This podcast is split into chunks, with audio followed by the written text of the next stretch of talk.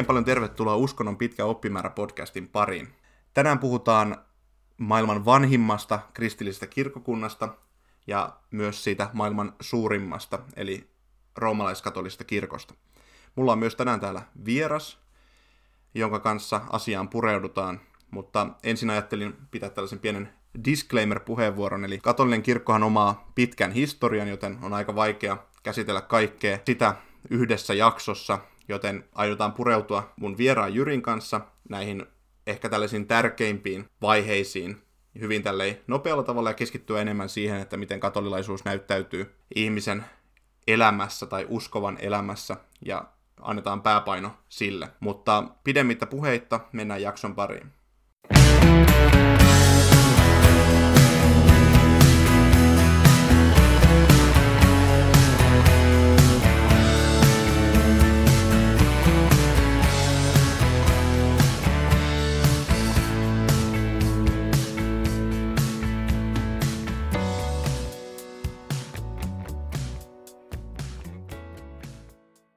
Eli tällä kertaa meillä on vieras Jyri Soria, mun hyvä ystävä. Tervetuloa Jyri. Kiitos Viljami.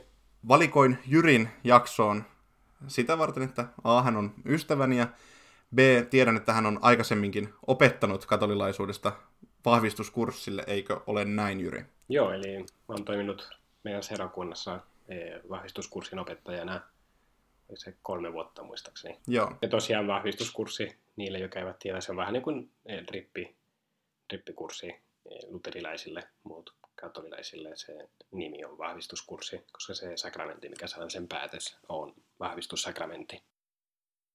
Josta varmaan puhutaan myöhemmin. Joo, eli niin kuin rippikoulu. Joo, se on vähän niin kuin rippikoulu. kirkossa. Joo. Tota, semmoinen ehkä yleisin kysymys, mitä kohtaan tässä podcastissa on se, että, että mihin kirkkokuntaan itse kuulun. Ja, ja nyt tällä kertaa on Tuleeko nyt ja... pal- paljastuksen hetki vai? Joo, kyllä. Eli olen itse katolilainen ja myös näistä kuvioista ollaan Jyrin kanssa tavattu, joten, joten mukava päästä puhumaan myös omasta kirkokunnasta, mutta pidetään tämä edelleen tällaisena opetustyylisenä, enkä, enkä tule tunnustamaan tässä mitään väriä mihinkään suuntaan, mutta, mutta tosiaan se tällaisena taustatietona, koska sitä on niin paljon kysytty ja, ja ehkä kuvaamaan myös sitä, että, tai kuvaamaan minun ja Jyrin suhdetta myös sitten, että ollaan sitä kautta, kautta tutustuttu. Mutta Jyri, haluaisitko ensiksi vaikka esitellä itsesi? Joo, eli ee, mitä voisin sanoa, mun, mun nimi on itse asiassa Jorge Soria. Mä oon itse alun perin Espanjasta ja muutin Suomen opiskelemaan tänne. Ee, opiskelin taloustiedettä. Ee, tämä oli noin 10 vuotta sitten, 11 vuotta sitten sitä luokka. Tosiaan suomen kieli ei ole mun äidinkieltä, että Eh, pyydän anteeksi, jos tulee kieli, kielioppivirheitä ja, ja vastaavia. Eh, Mutta toivottavasti ihmiset saa kuitenkin selville, mitä yritän sanoa. Eh, myös anteeksi, että mulla on jonkinlainen pieni nuha. Epäillään vähän, että voiko se olla korona vai ei. Jos joku, joku muu tai joku kuuntelija on myöskään paljon saahan tämän asian kanssa rukoilen hänen puolesta. Mutta, mutta mitäs muuta voisin sanoa? Mä oon katolilainen, kuulun, kuulun Opusleihin, joka on katolinen järjestö. Siitä voisi, jos halutaan myös puhua myöhemmin, tai ehkä voi puhua niin kuin katolisista järjestöistä, Joo. liikeistä ja näin poispäin. Se voisi olla myös mielenkiintoinen, kun päästään siihen niin kuin nykykatolisuuteen. Mitä muita taustatietoja? Alun perin Espanjasta, niin kuin sanoin, mun, mun perhe on uskovainen perhe. Meitä on seitsemän lasta ja vanhemmat – ja no, nyt mun sisaruksilla alkaa olla myös paljon lapsia, että sitten perhe laajenee. Mutta siis meitä oli seitsemän, seitsemän lasta ja e, uskon elämä oli vahvasti läsnä perheessä. E, rukoiltiin vanhempien kanssa, rukoiltiin e, isovanhempien kanssa.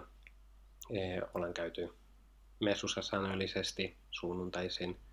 Perinteinen, perinteinen katolilainen, katolilainen perhe sanottakoon se vielä tähän disclaimerina, että, että tota, jakso voi kuulostaa hieman hassulta, koska äänitetään sitä yhteyksien päästä, eli, eli niin kuin Jyri sanoi, että hän on vähän sairaana, niin, niin nyt tässä on tämmöinen kahden tunnin ajomatka välissä, että minä olen täällä Turussa ja Jyri äänittää sitten omaan mikkiinsä tuolla Helsingin päässä, mutta, mutta toivottavasti se ei ketään haittaa ja, ja tota, niin, Ja to- toikin on Ja kaunista, että katolilaisuus menee kansainvälisten rajojen yli, että Turusta Helsinkiin. Et, ja tota, se, on, se on tällaista. Kyllä, kyllä. Tota, voitaisiin oikeastaan sitten pidemmittä puheitta siirtyä ihan tähän perusrakenteeseen, mitä näissä jaksoissa ollaan noudatettu, eli puhua vähän ensiksi tällaisella yleisellä tasolla katolilaisuudesta, että, että katolinen kirkkohan on tosiaan kannattajamäärältään maailman suurin kristillinen kirkkokunta. Ja Suomessa katolilaisia on noin 14 500. Olenko oikeassa, Jyri? E, joo, eli tosiaan ymmärtääkseni käytännössä katolilaisuus on maailman suurin uskonto. Tietysti e, islamiin kuuluu enemmän ihmisiä, mutta islamiin kuuluu myös useampi haara. E, mm. Ja ymmärtääkseni mikä niistä ei ole suurempi kuin katolilaisuus. E, joo, eli katolilaisten määrä on suunnilleen varmaan noin miljardi. Ja, ja tota, Suomessa tosiaan on vähän enemmän kuin 14 000. E, saattaa olla lähempänä ehkä 18 tai 19 000, mutta täytyy ottaa huomioon, että monet niistä on ulkomaalaistaustaisia, sitten ne ei välttämättä rekisteröity. Et mullekin meni varmaan reilu vuosi ennen kuin mä rekisteröin oman seurakuntaa, vaikka mä kävin siellä säännöllisesti, että kävin aina sunnuntaisin, mutta, mutta ei tullut mielenkään, että, että täytyy rekisteröidä sitten, sitten kunnes... Niin, että monellahan on varmaan, ketkä tulee katolista maista, niin, niin on tottunut siihen, että he on jo kasteessa liitetty tota, pienen lapsina katoliseen kirkkoon ja sitten seura, paikalliseen seurakuntaan ja, ja sitten ajatellut, että se on tavallaan se, se mikä riittää, että, niin. että on katolilainen ja näin, mutta sitten kun tulee tällaiseen virastomaiseen Suomeen, niin, niin sitten meinaa unohtua, että täällä, täällä hommat hoituu eri tavalla, mutta, mutta näin mäkin on tätä asiaa, asiaa lähestynyt, että, että katolilaisten määrä on, on todella paljon, paljon suurempi Suomessa kuin mitä viralliset luvut antaa ymmärtää, mutta, Joo. mutta tämä on se mi, määrä, mikä, mikä tosiaan niin sanotusti kirjoissa on ylhäällä.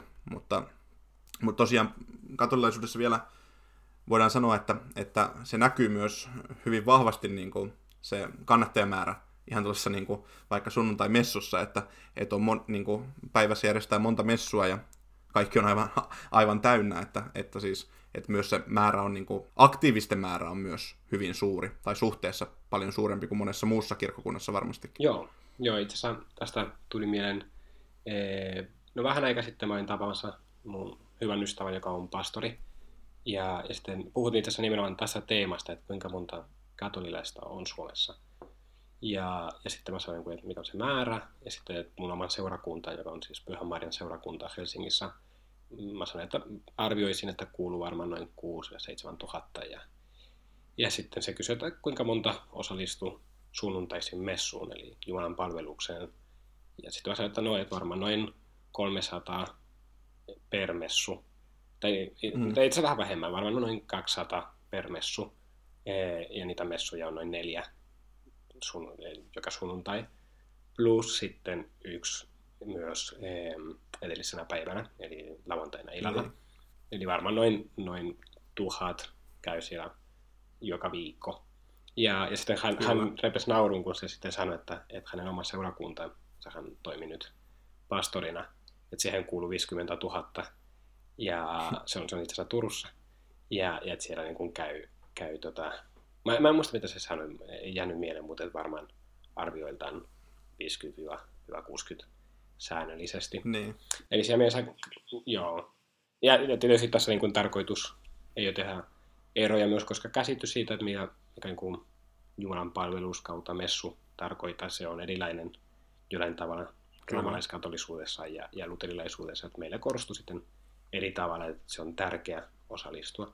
Siihen, siihen voidaan ja toki, toki tuota lukua ehkä, esimerkiksi nyt kun puhutaan Marian seurakunnasta, niin, niin aluehan on hyvin laaja, mikä, minkä tämä Marian seurakunta kattaa, eli, eli monella voi olla ihan tällaisia inhimillisiä vaikeuksia päästä messuun esimerkiksi, että, että varmasti sellaisia aktiivisia katolilaisia olisi vielä enemmän Joo. seurakunnassa, mutta sitten kun on vanhempia ihmisiä ja näin, niin on hyvin vaikea päästä esimerkiksi vaikka kotikaupungistani Forssasta, niin, niin. niin tota, osallistumaan Helsingissä pidettävään messuun sunnuntai-aamuna. Niin. Että esimerkiksi julkiset liikennevälineet ei enää tai ei kulje vielä siihen aikaan. Joo. Niin, niin se, se toki myös vielä sit hämärtää tota, mutta, mutta joo, katolilaisuus on myös levinnyt, levinnyt äh, ympäri maailman, ja tällä hetkellä ehkä sellaisia vahvimpia kannatusalueita on toki Eurooppa, jossa, jossa tota, katolilaisuus on vielä hyvinkin syvällä monen maan kulttuurissa, mutta, mutta sitten ehkä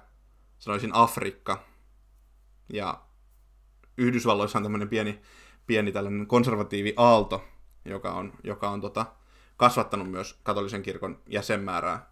Mutta miten sä, Jyri, arvioisit tätä levinneisyyttä ja vahvimpia kannatusalueita? Joo, tota, no pitäisi kyllä mainita ehdottomasti ee, Latin, mikä se on, Latinainen Amerikka, eli niin, käytännössä niin kuin Etelä, Etelä-Amerikka. Joo, Etelä-Amerikka plus Meksiko, eli kuitenkin Meksiko on, on Pohjois-Amerikka, se on hyvä muistaa.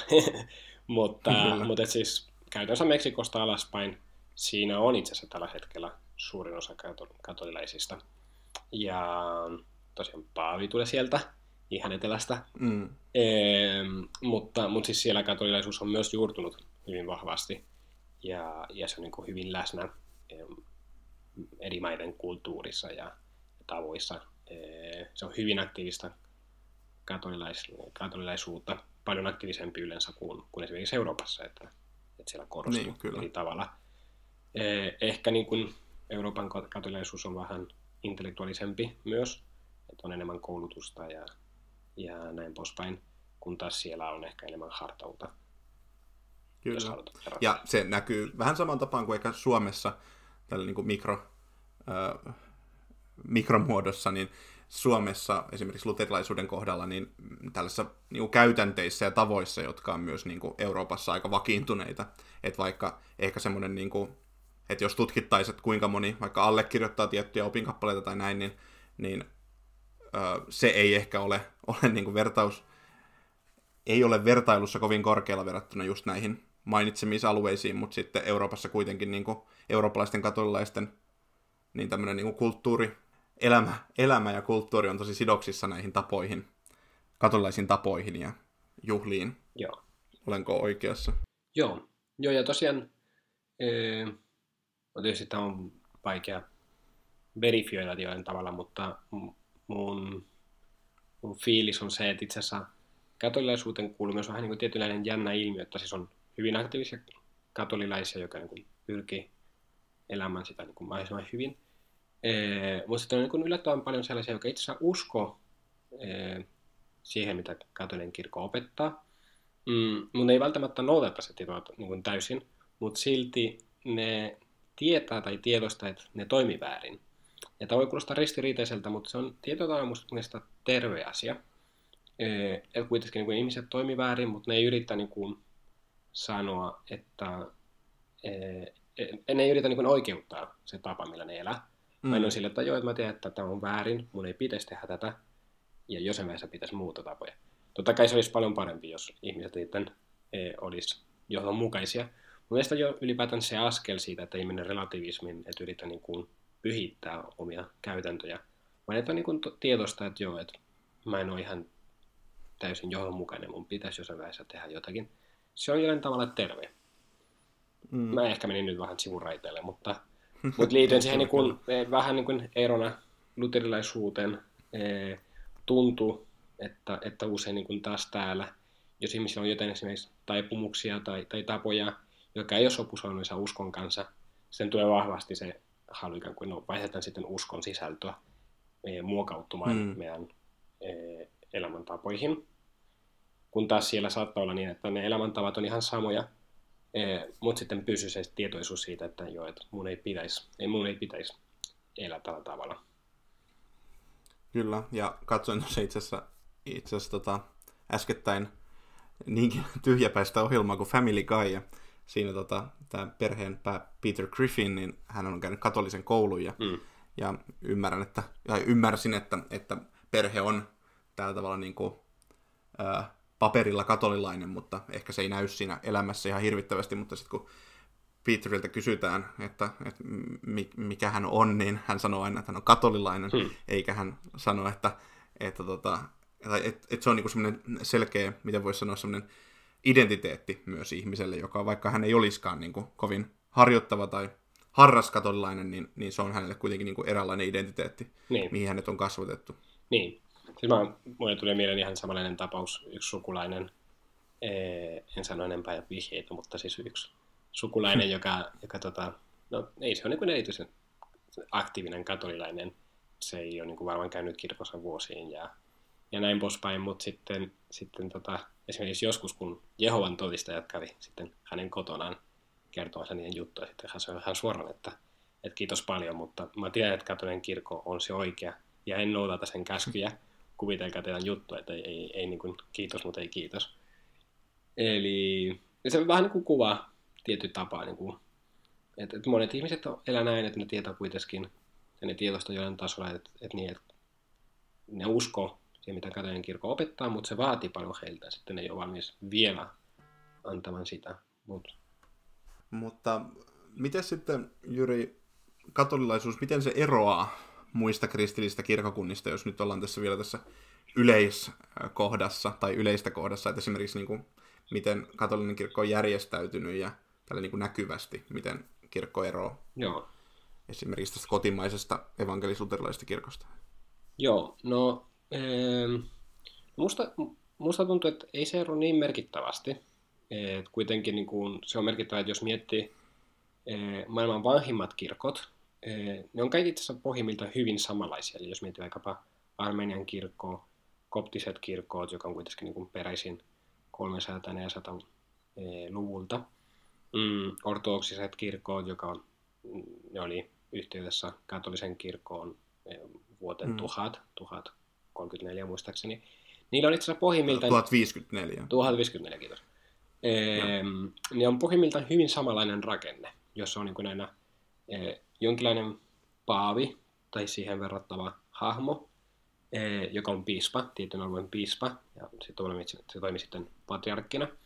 Eh, sen jälkeen on, on piispat, jotka järjestäytyvät jonkinlaisiin eh, piispan konferensseihin tai piispan kokouksiin, niin sanotuihin, Mm. joka on yleensä alueellisia.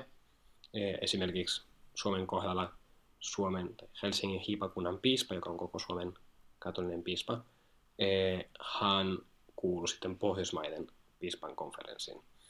Eh, Ja sitten sen jälkeen se jakantui ikään kuin seurakuntiin, ja, ja sitten jokainen katolilainen kuuluu yhteen seurakuntaan. Näiden, näiden rinnalla, ja ehkä tämä on yksi asia, mikä poikkeaa vähän eh, luterilaisuudesta Suomessa, näiden rinnalla on sitten saman aikaan esimerkiksi sääntökuntia ja erilaisia liikeitä, johon myös ihmiset saattavat kuulua. Eh, Sitten siellä on niin kuin tietynlainen kuuluminen sekä, sekä oman hiipakuntaan tai oman, oman seurakuntaan ja sen kautta hiipakunta ja sitten kokonaisen katolisen kirkkoon, joka on maailmanlaajuinen. Eh, Sitten samalla myös ihmiset ryhmittyy vähän niin kuin erilaisiin sääntökuntiin, vaikkapa dominikaaneihin tai, tai jesuitoihin, jesu, jesuitoihin, onko se näin suomeksi? Joo, Jesu, Joo kyllä. jesuittoihin, joka, niitä ei, ei ole Suomessa vielä, fransiskaanit, eh, näin poispäin. Ja sitten näiden ohella on myös vielä eh, jotain niin kuin maalikkoliikeitä, niin kuin esimerkiksi Opus Dei tai No katakuinallinen tie, Marian legiona eh, ja sellaisia. Mm, Joo. se on kuitenkin se hieman erilainen kuin, kuin Eblut-kirkko, mutta tässä voisi verrata, että se vähän niin kuin Eblut-kirkon sisällä on myös liikeitä, niin kuten Sleu tai, tai kansanlähetys tai vastaavia, jotka jollain tavalla voisi verrata siihen, mutta, mutta ero on nämä sääntökunnat, että sitten sääntökuntalaiset, ne kuuluvat oman se, sääntökuntan, ee, eikä sitten välttämättä siihen niin kuin hiipakuntaan, vaikka ne toimii siinä hiipakunnassa ja aina tietysti ee, hiipakunnan piispan luolla. Mm. Tämä olisi ehkä yksi ero. Ee, Toinen on... No tämä voi olla ehkä yllättävä, mutta, mutta musta tuntuu, että katolinen kirkko ja sen järjestä, järjestäytyminen, sisäinen järjestäytyminen on, ei ole niin klerikaalinen kuin Evlut-kirkon.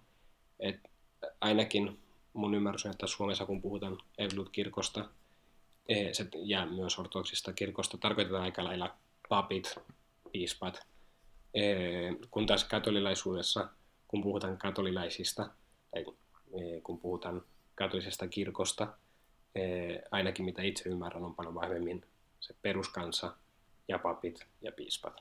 Mutta peruskansa on niin kuin se vähän niin kuin katolilaisuuden tärkein osio, voisi sanoa. Niin, tämä on ehkä myös semmoinen ehkä median, median luoma semmoinen tavallaan niin kuin illuusio siitä, että jos media vaikka kirjoittaa, että, että Suomessa evankelis-luterilainen kirkko on tehnyt sitä tai tätä, niin se on aina oikeastaan, kun sitä juttua lukee eteenpäin tai että mitä kirkossa on tapahtunut, niin, niin media tarttuu kiinni siihen, että mitä nimenomaan papista tai niin. Niin kuin johtavat papit on tehneet, niin. kun sitten taas niin kuin, äh, ehkä tolleen niin kuin katolisessa maailmassa niin se kirjoittelu on vähän eri tavalla, mutta, mutta se huomaa myös hyvin, että jos Suomessa lehdistö kirjoittaa katolista kirkosta, niin se tapahtuu myös tuolla samalla kaavalla kuin luterilaisen kirkon kohdalla. Eli että, niin se on totta, että se on hyvin klerikaalinen. halutaan niputtaa sellaiseksi niin kuin papistoksi ja paaviksi ja Joo. kardinaaleiksi, että, niin kuin, että, että ei ehkä ymmärretä sitä, tai niin kuin, ei lähestytä samalla tavalla kuin sitten ehkä vaikka niin kuin katolisessa lehdistössä tai katolisten maisten lehdistössä. Joo. Jos ei, ja tietysti myös yksi selittävä tekijä voi olla se, että jos, jos vaikkapa osallistuu messuun, siellä sulla on yksi pappi ja kaikki muut ovat käytännössä maalikkoja, siis, mm. ja kukaan niistä ei ole töissä kirkolla. että esimerkiksi niin kuin urkuri, se on, se on maalikko, joka sattuu soittamaan urut, ja sitten on siellä e, messupalvelijat, ne on yleensä nuoria e, tai, tai vähän iäkämpiä ihmisiä myös, mutta, mutta joka tapauksessa kuin maalikkoja, jotka ovat niin kuin vapaaehtoisesti e, mennä siihen niin altaripalvelijaksi.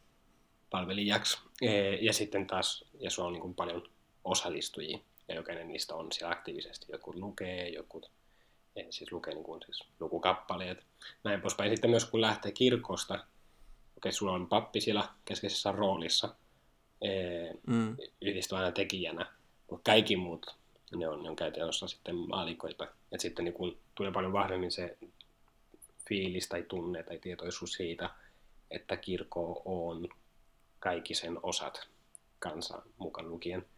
E, Tämä on hieman erilainen kuin jos miettii jotain Jumalan palveluja, jos, palveluksia, jossa saattaa olla vain niin pastori, kantori, ee, en tiedä mikä on ne eri virat, mutta, mutta sitten Joo. ehkä on kymmenen henkilöä, josta, josta kuusi suntio paikalla. Niin, suntio. Ja, ja, no, kyllä. ja sitten, sitten se, se fiilis voi olla hieman erilainen. Okei, että tässä niin kuin on virallinen kirkko ja sitten minä osallistun sen järjestämiin asioihin, kun taas meillä ehkä korostuu enemmän, että mä oon virallinen kirkko.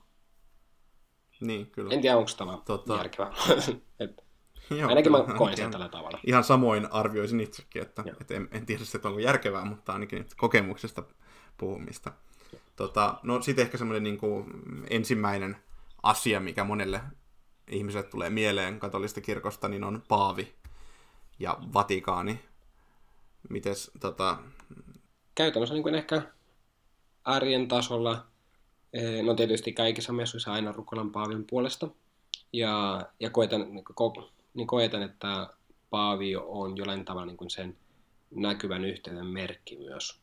Eh, että se, se on tietyllä tavalla, eh, no jos mietitään vaikkapa suuri suku, joku, joku mm. iso kunnon suku, espanjalainen italialainen suku, mihin kuuluu helposti sata ihmistä, ja, ja jokaisella on niin oma perhe, omat tavat, näin poispäin. Nämä voisi vähän niin kuin kuvailla, että nämä on niin kuin erilaiset hiipakunnat ympäri maailmaa. Ja suomalainen hiipakunta tai Helsingin hiipakunta, se saattaa olla hyvinkin erilainen kuin, en tiedä, mm, Norsunun rannikon hiipakunta, jossa, jossa musiikki, e, tapa osallistua messuun, näin poispäin, ne saattaa olla hyvin erilaisia käytännöt, näin poispäin. Sitten Paavi on vähän niin kuin se isoisä siellä, joka, joka niin kuin antaa sen syyn, että miksi me kokoonnumme kaikki, ja miksi me on niin kuin kaikki edelleenkin e, sorjat tai haavistot tai näin poispäin. E, Eli sitten se tuo sitä niin kuin näkyvää merkki siitä, että niin kuin kesäjuhlat jollain tavalla, mutta pysyvästi.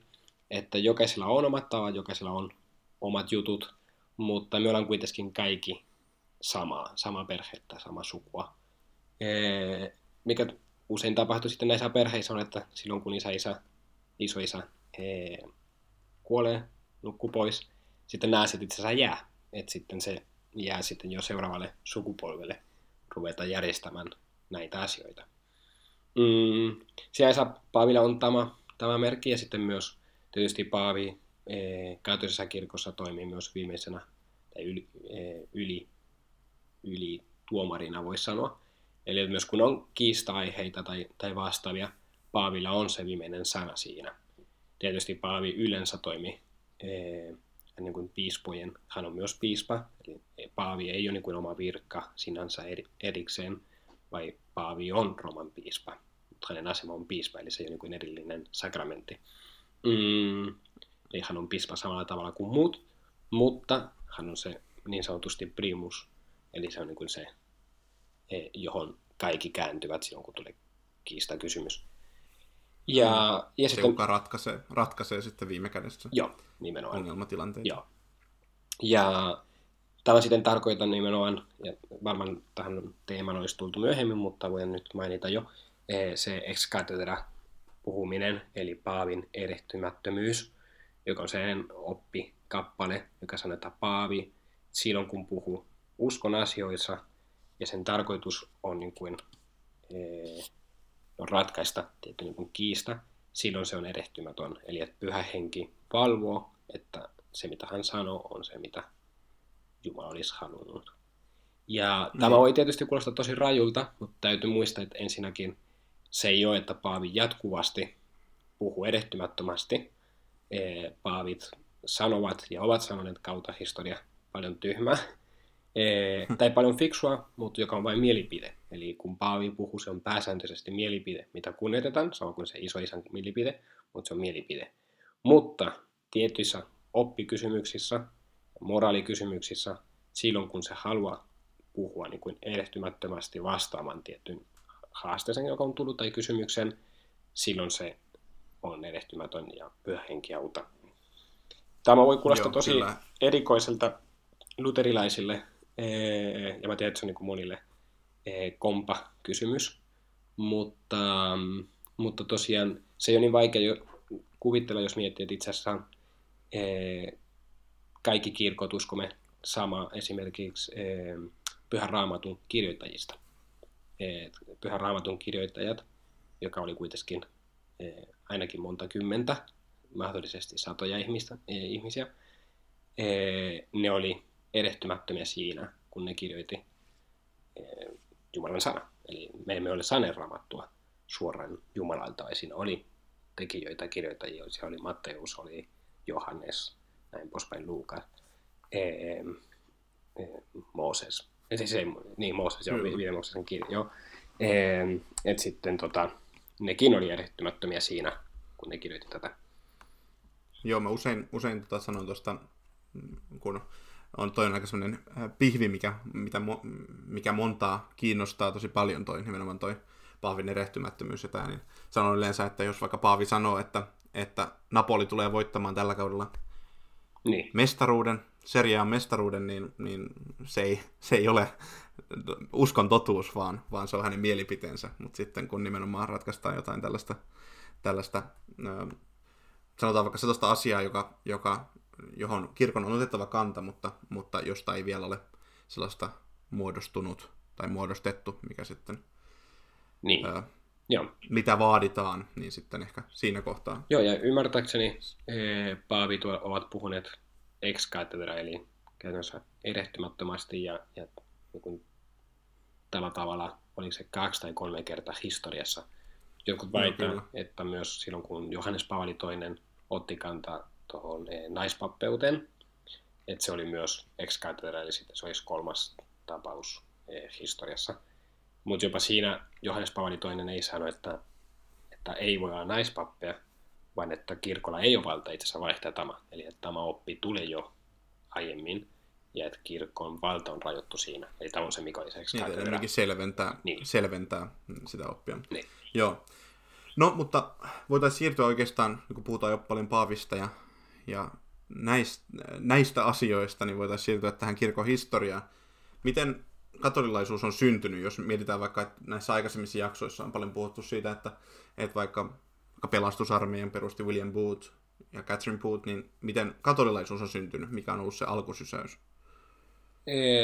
No tietysti katolilaisena me koemme, että katolisuus on syntynyt suoraan siitä, kun Kristus kuoli ristillä ja sitten ee, sen jälkeen astui taivaan lähettää pyhän hengen.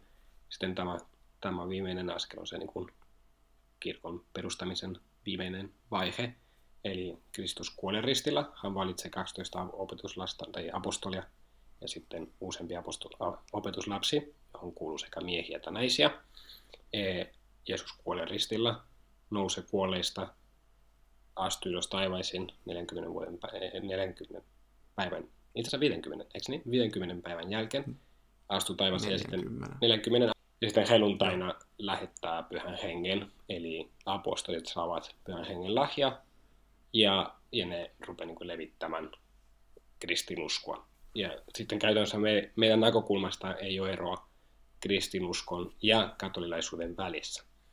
Ee, niin sanotusti alkukirkko meidän näkökulmasta on sama kuin katolinen kirkko. Ee, hmm. Missä vaiheessa sitä ruvetaan kutsumaan katolilaiseksi, ee, on itse asiassa se saman aikaan, kun ruvetaan puhumaan myös ortodoksisesta kirkosta, eli alun perin puhuttiin Kyllä. katolilaisortodoksisesta kirkosta, se katolilaisuus tarkoitti, että se sisältää kaikki ne opit, mitä apostolit ovat opettaneet, ja, ja ortodoksius tarkoitti, että se sisältää ne uskollisesti. Eli ortodoksi tarkoittaa uskollinen, katolinen on niin kuin maailmanlaajuinen myös kaiken kaattava, eli että se kaattaa kaikki ne opit. Ee, sitten itse asiassa myös historian näkökulmasta de facto ortodoksinen ja katolinen kirkko olivat yhdessä vuoten tuhanteen suunnilleen 1054. 54, joo. Ja, ja, ja sitten sen takia myös se, mitä katolinen kirkko harjoittaa ja opettaa, on aika lailla täsmälleen sama kuin mitä myös ortodoksiset kirkot, niitä on useampi, opettavat ja, ja tekevät. Eli meidän välillä niin, on tosi pohja on muodostunut, muodostunut jo siinä yhdessä, yhdessä elämisen aikana ja sitten on lähinnä opillista kysymystä. Se mikä on ajanut, mielenkiintoinen, mutta... sori jos menen vähän sivuraiteille, mutta myös niin kuin siinä historiassa jo ennen kuin ortodoksiset kirkot erkaantuvat katolisesta, kirko, katolisesta kirkosta, on, että oli jo useampi pieni kirkko, joka oli eronnut. Esimerkiksi koptikirkko Egyptissä, Armenian kirkko, Etiopian kirkko. Ja nämä kaikki e, erosivat katolisesta kirkosta joskus 400-luvulla suunnilleen. Ja näillä kaikilla on itse asiassa aika lailla samat opetukset ja samat käytännöt hyvin niin kuin ihan detaljitasollakin kuin katolisella kirkolla on. Eli de facto itse eroista riippumatta, ja vaikka on ollut 1500 vuotta eroa, ne oppisisällöt on aika lailla samoja. Kyllä.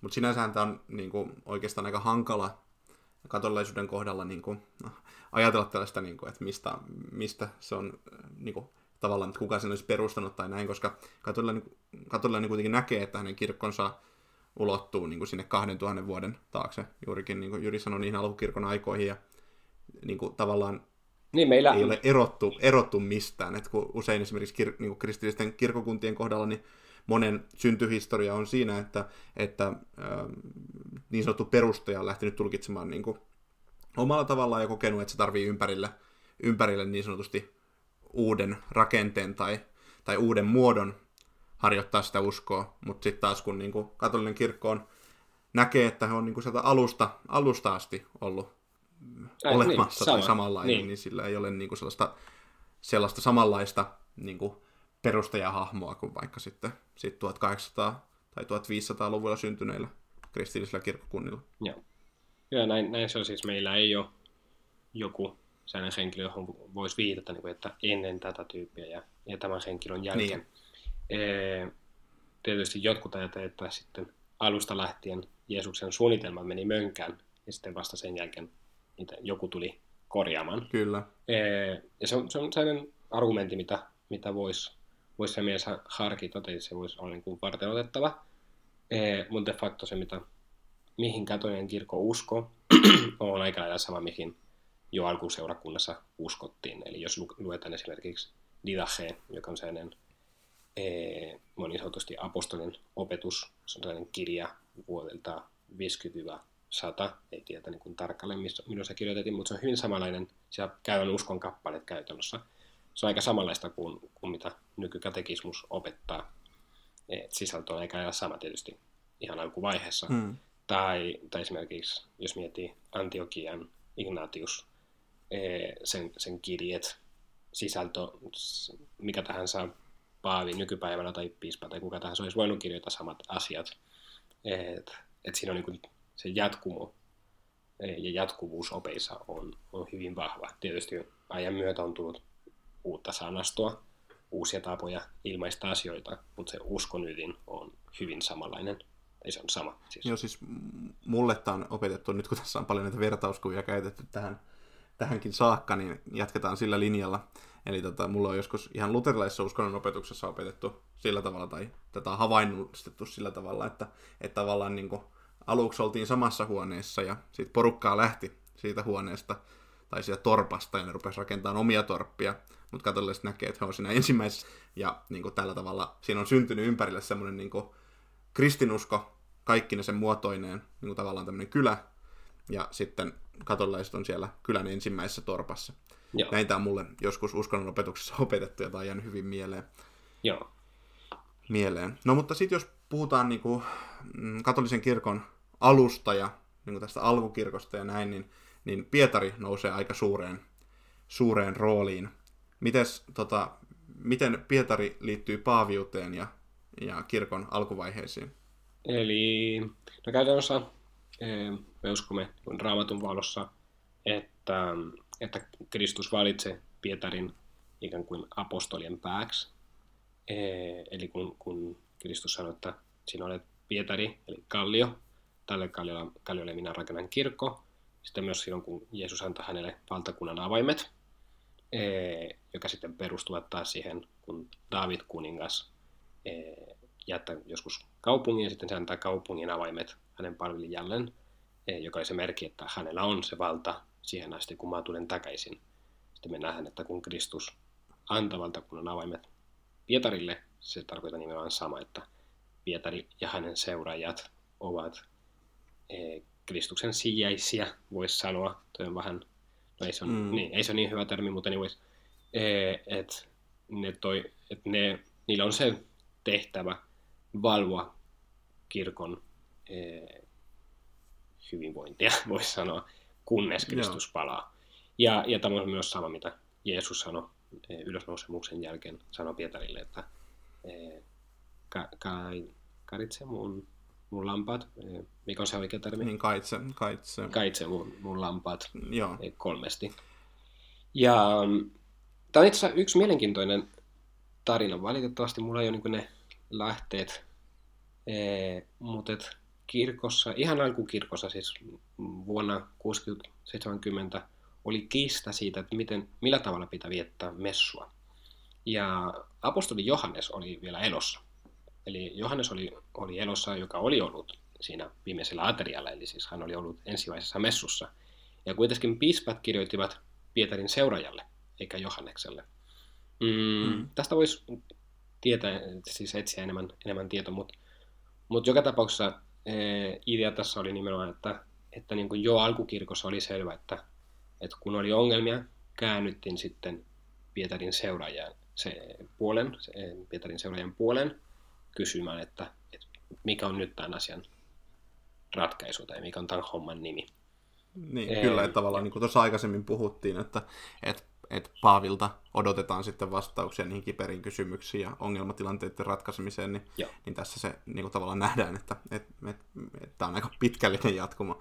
Mutta tosiaan äh, kelaan sen verran, kelaan se, Sori, mutta sivuseikka, mikä mun mielestä kaunis on, että jos joku käy Vatikaanissa, myös kun puhuttiin Vatikaanista aikaisemmin, ee, kun menet sisään, jos no, menet muutama ehkä 50 metriä eteenpäin ja sitten käännyt vasemmalle, siellä on sakaristo. Ja sakariston alussa on tämmöinen kivilaatta, jossa on kaikki Pietarin seuraajat, eli kaikki paavit, jotka ovat haudattuja Vatikanissa. Eli Mm. käytännössä Vatikanin al- alapuolella on Pietarin hauta, jossa minä olen käynyt, oliko, oliko mä käynyt sun Samoin, kanssa? kyllä. Olimmeko yhdessä? Joo, Joo. joo. Pari vuotta sitten. joo. Joo. Ee, ja se on pitänyt hauta, ja sitten sinne haudattiin myös suurin osa paaveista. Ei kaikki, esimerkiksi jotkut ovat ee, tuossa katakombeissa, ee, tai jotkut ovat taas niin kuin esimerkiksi kuolleet Ranskassa tai, tai, tai muualla ja sitten haudattu sinne. Mutta anyway, siinä on se lista niitä, joka on haudattu Vatikanissa. Ja minä vuonna ne ovat kuolleet, ne joka on tiedossa. Minä vuonna, minä vuonna niistä tuli paavi, eli Roman piispa, ja minä vuonna ne kuoli. Ja silloin kun se laata näkee, se, se on aika vahva itse asiassa se fiilis, mikä tulee jatkuvuudesta. Et, et se on niin kuin Pietari, sitten seuraavat, seuraavat, seuraavat, seuraavat, seuraavat, ja sitten viimeinen siellä laatassa on Johannes Paavali toinen. Et, Kyllä. et se on niin kuin aika vahva. Mä en tiedä, olen, ollaanko me Viljamin katsottu tämän laatan yhdessä? Muistatko tästä? Joo, ollaan. Joo. Oltiin, oltiin just silloin siellä. Mutta siellä, siellä on niin tota- käytännössä kaikki vuosiluvut. Ja myös kun paavit ei kestä kovin paljon, siis suurin osa paavista kestää seitsemän, no okei toi oli huono sanoa, koska nyt nykyinen paavi on ollut just seitsemän vuotta. Ee, mutta et 7-15 vuotta, 15 on Niin jo aika paavit valitaan Joo. kuitenkin niin, niin vanhana. vanhalla iällä, niin Joo. sitten, sitten se vaihtuvuus on hyvin suurta. Joo. Mutta tosiaan tähän perustuu nimenomaan se, että, että Pietari nähdään ensimmäisenä paavina, eli Rooman piispana. Joo, Ja tota- tai itse asiassa ensimmäinen paavi olisi Pietarin seuraaja, mutta joo. Niin, joo, kyllä, kyllä. Tota, mutta joo, siellä Pietarin kirkon kupolissaan tosiaan lukeekin nämä Jyrin äsken sanomat sanat, eli, eli sinä olet Pietari ja tälle kalliolle minä rakennan kirkkoni, minä olen antava sinulle taivasten valtakunnan avaimet. Ja, ja tämä on niinku sellainen, tästä nähdään ehkä, että, että semmoinen niinku kirkon, kirkon historia sitten niinku alkaa. Joo. Ja mä Ja sanoa tota- Pietarin tärkeydestä itse asiassa ee, myös, siis tämä tunnustetaan myös ee, esimerkiksi ortodoksissa kirkoissa ja, ja myös mu- muut idän kirkot hyväksy tämän nimenomaan ja ne patriarkaatit, ne perustui nimenomaan alun perin siihen, että mikä on ne paikat, missä Pietari on ollut tai ne paikat, joissa on ollut Pietarin seuraajia ee, piispana. Et A- Aleksanteria, ee, Konstantinopoli, näin poispäin, ne oli nimenomaan, koska siellä oli näitä muita apostoleita tai apostolien seuraajia, jotka oli ollut eh, Pietarin kanssa tai Pietarin mandaatilla. Ja Mm. ne kaikki tunnisti, että Pietari ja sen seuraajat ovat niin kuin etusijalla, tai että ne ovat niin kuin ne, jo- jo- joiden puolen käännytään, eh, jos on ongelmia. Joo. No tota, sitten me voitaisiin mennä vähän eteenpäin. Öö, Me tuosta puhuttiinkin jo aika paljon tuosta, tuosta hajannuksesta, kristikunnan hajannuksesta. 1054, Joo. mutta, tota, mutta siihen ei nyt tarvetta siis mennä sen enempää, mutta, mutta sitten ehkä semmoisia maininnanarvoisia tapahtumia katolisen kirkon historiassa on sitten Rooman valtakunnan aikaiset vainot ja sitten toisaalta Konstantinuksen kääntymys ja oikeastaan sitä kääntymystä ennen tapahtunut kristinuskon harjoittamisen salliminen uudestaan. Mutta voitaisiin hypätä oikeastaan suoraan tuonne Nikean kirkolliskokoukseen 325, joka oli niin sanottu ensimmäinen kirkolliskokous, ja hypätä siitä sitten jatkaa eteenpäin. Mitä, mitä tarkoittaa kirkolliskokous katolisessa Eli- kontekstissa? Tota, no kirkolliskokous on käytössä silloin, kun ee, joko, joko patriarka tai paikallinen kirkko tai sitten paavi kutsu koolle kaikki piispat ee, käsittelemään uskon sisältö. Eli käytännössä se yleensä syntyy silloin, kun on joku uskonoppi, joka kaikki kirkossa ovat hyväksyneet historiallisesti, mutta nyt joku haasta. Ja sitten pitää niin käydä läpi, että, että, että, niin että mitä sitten se uskon kappaleen sisältö on. Eli että mihin asti voi olla eri mieltä tai mikä on ne raamit, eh, missä toimia. Nikean kirkolliskokous ei ole ensimmäinen kirkolliskokous. Ensimmäinen kirkolliskokous on, on apostolien teoissa, se on Jerusalemin kirkolliskokous, jossa on Paavali, eh, on, on Pietari ja on Johannes. Ja, ja jossa käsitellään, että voiko ei, ei-juutalaiset tulla kristityksi ja mitä niiltä pitää vaatia. Eli käytännössä vähän niin kuin kristinuskon ja juutalaisuuden suhdetta.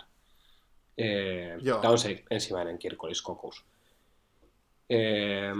Mutta Nikian kirkolliskokous on erityisen tärkeä, koska siinä ja sitten Konstantinopolian kirkolliskokouksessa eh, niiden, niiden seuraus oli niin sanotusti Nikean uskontunnustus, tai nikealais-konstantinopolilainen uskontunnustus. Ka- mä en ihmettele, että on ihmisiä, jotka ei halua olla kristittyjä, kun meillä on näin vaikeita, näin vaikeita sanoja, mutta... mutta tota... Tai saati lukea kirkkohistoriaa niin, niin. mutta, mutta ei, ei, muuta kuin harjoittelemaan, että et kyllä se siitä. Mutta siis nikealais-konstantinopolilainen uskontunnustus on se, mitä käytännössä kaikki kristilliset kirkot ee, jakavat, ainakin ymmärtääkseni. Eli se on se sama, mihin Evlut-kirkko sitoutui. Se on ensimmäinen niin kuin tunnustus kirjoista, voisi sanoa heille. Sitten ortodoksiset kirkot, katolinen kirkko ja tietysti myös anglikaanit ja näin poispäin. Ja, ja, ja, se, ja myös sanotaan tuosta Nikean kirkolliskokouksesta myös se, että, että niin kuin näihin kirkolliskokousten merkitys on myös suuri niin kuin sellaisen tavallaan niin kuin nuhteen ylläpitämistä tai se, että, että, että, niin kuin, että tavallaan että kirkko ei hajaannu entisestään tai näin, vaan että se tavallaan on, on tuomittu harhaoppeja tai väärää opetusta ja, ja sitten niin kuin tavallaan on pidetty niin kuin porukka paremmin koossa myös, eli, eli se merkitys on myös siinä ollut tosi suuri. Et, et sanotaan, että ilman näitä kirkolliskokouksia niin, niin katolilaisuus ei ehkä olisi säilynyt näihin päiviin saakka. Joo, vaikka e, tämä on täysin totta.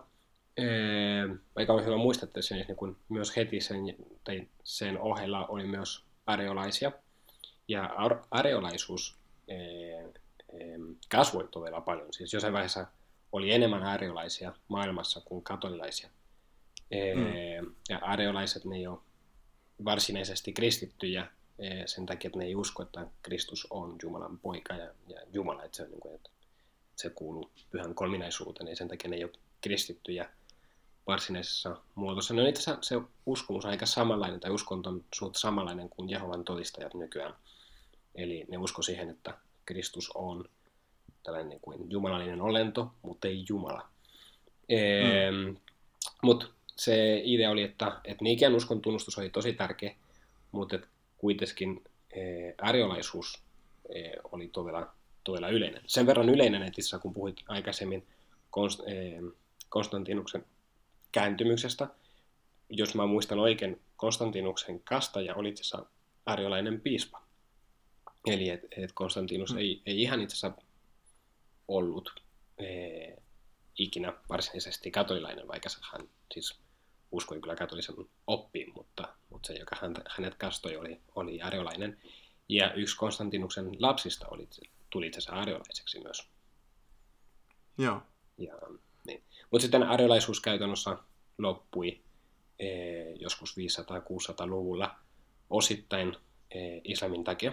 Eli silloin kun islam rupesi kasvamaan, ariolaisuus, joka oli vahvoilla kaupungeilla, e, kaupungeissa, sitten e, muslimit käytännössä valoittivat niitä alueita ja kaikki arjolaisia tapetin. Ja, ja sitten muita arjolaisia alueita oli käytännössä Espanja, jossa, jossa kansa oli katolilainen, mutta, mutta aatelisto, kuninkaat, ne oli arjolaisia. E, mutta sitten e, kuningas Recaredo kääntyi joskus vuonna 570 jotakin, ja sitten hänen kanssa sitten loput aatelistosta, että sitten arjolaisuus loppui myös silloin Espanjassa – ja Ranskassa se oli jo loppunut vähän aikaisemmin, joten sitten de facto ariolaisuus katosi kokonaan ee, maailman kasvoista. Mutta jossain vaiheessa se oli kyllä suurempi kuin, kuin katolilaisuus. Joo, no sitten oikeastaan mä oon merkannut tänne itselleni muistikirjaan muutaman tällaisen muistiinpanon, mihin voitaisiin vielä tarttua, ettei mennä liian syvälle ehkä tällaiseen, niin kuin, tällaiseen historian, tai että sitten me, sit me äänitellään muuten loppupäivä. Joten tota, mä oon merkannut kirkkoisät ja niiden merkitys kirkolle, ja sitten uskonpuhdistuksen, ja sitten mm, Vatikaanin kirkolliskokoukset. Voitaisiin näihin vielä hieman pureutua. Eli voisitko kertoa lyhyesti kirkkoisista kuuntelijoille? Eli kirkollisat on käytännössä ee, on sellainen figuuri, mitä sekä ortodoksiset, ortodoksiset kirkkoit että katoliset kirkkoit jakavat. Ja ne oli siis käytännössä filosofeja ja teologeja, jotka onnistuivat hyvin pukeutua niin uskon sisältöä ja selittämään myös raamattun sisältöä ee, hyvin. Okei, okay, tavallaan aika köykkö, mutta, mutta siis käytännössä tämä on se niiden tärkeys, eli ne on niin kuin ensimmäiset, jotka avasivat hyvin, niin että mikä on tavan sisältö, ja sitten ne teki sen järjestelmällisesti. Ja saman aikaan kristinuskon ympärillä syntyi kaikenlaisia harhaoppeja, ja sitten ne onnistui hyvin niin kuin vastaamaan Kitkemään niihin. niitä Joo. pois. Joo. Ja tämä on se niin kuin niiden merkitys ja tärkeys. Sillä kirkon yhtenäisyydelle voitaisiin oikeastaan sanoa, että, että, että merkitys on ollut hyvin todella suuri. On, joo joo joo, nimenomaan. Tai mistä on vaikea puhua siten, että tekisi, tekisi kunniaa Niin, heidän merkitykselleen. ja tämä on se juttu, Tota- että ne onnistui laitamaan raamit. Että mikä on ne raamit, jonka ulkopuolelle sitten voi sanoa, että okay, tämä henkilö ei ole enää kristitty. Mm, kyllä. Joka sitten tuo yhteyttä nimenomaan, että se on, jos laitat selkeät raamit kaikki, niin ne, jotka olemme tämän sisällä, niin me olemme sitten saman perheen jäseniä. Joo, kyllä. Tota, no sitten, tämä, on, tämä tuntuu tosi karkealta hyppiä näin paljon, mutta, mutta nämä on tällaisia, niin kuin, mihin mieluusti tarttuisin, niin voitaisiin oikeastaan loikata suoraan sinne uskon puhdistukseen ja oikeastaan tähän niin kuin, tällaiseen toiseen hajannukseen. Eli lähinnä nyt niin katolisesta näkökulmasta, että miten uskonpuhdistus näyttäytyi. Voisitko avata vähän sitä? Ja no, uskonpuhdistus oli täysin tarpeellinen asia. Ja, ja tosiaan siis katolisesta näkökulmasta on kaksi uskonpuhdistusta. On se e, luterilainen uskonpuhdistus, tai pro- protestanttinen e, uskonpuhdistus, johon kuuluisi Luther ja Calvin ja näin poispäin.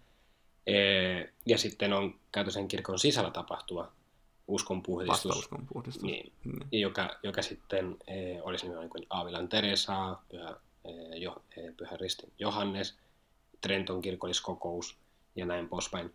Mutta sen, sen tarpeellisuus mun mielestä on kiistaton. Siis, eh, monet piispat ja, ja myös erityisesti Rooman piispa olivat hyväksyneet maan tavat, maalliset tavat, joka oli, ne oli niin kuin täysin epäkristillisiä.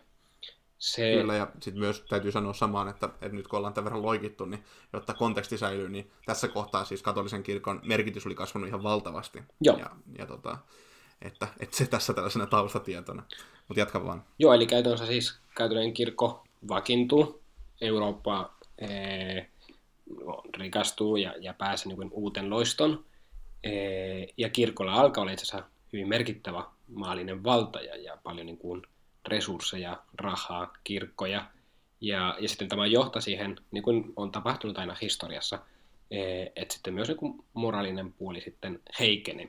Se, mikä on merkittävä, ja tämä palautuu siihen, mitä me puhuttiin ihan jakson alussa, on, että kuitenkin vaikka tavat oli huonoja, siis vaikka paavit, en tiedä, ne oli niin kuin naisten ihmisiä ja, ja juopotteli ja vaikka mitä, ee, ne on, e, kuitenkin ne edelleenkin opetti sama, mitä, mitä katolinen kirkko oli opettanut ja opettaa edelleenkin. Eli että ne ei niin kuin pyrkineet ikään kuin sanomaan, että hei, se mitä me tehdään on oikein.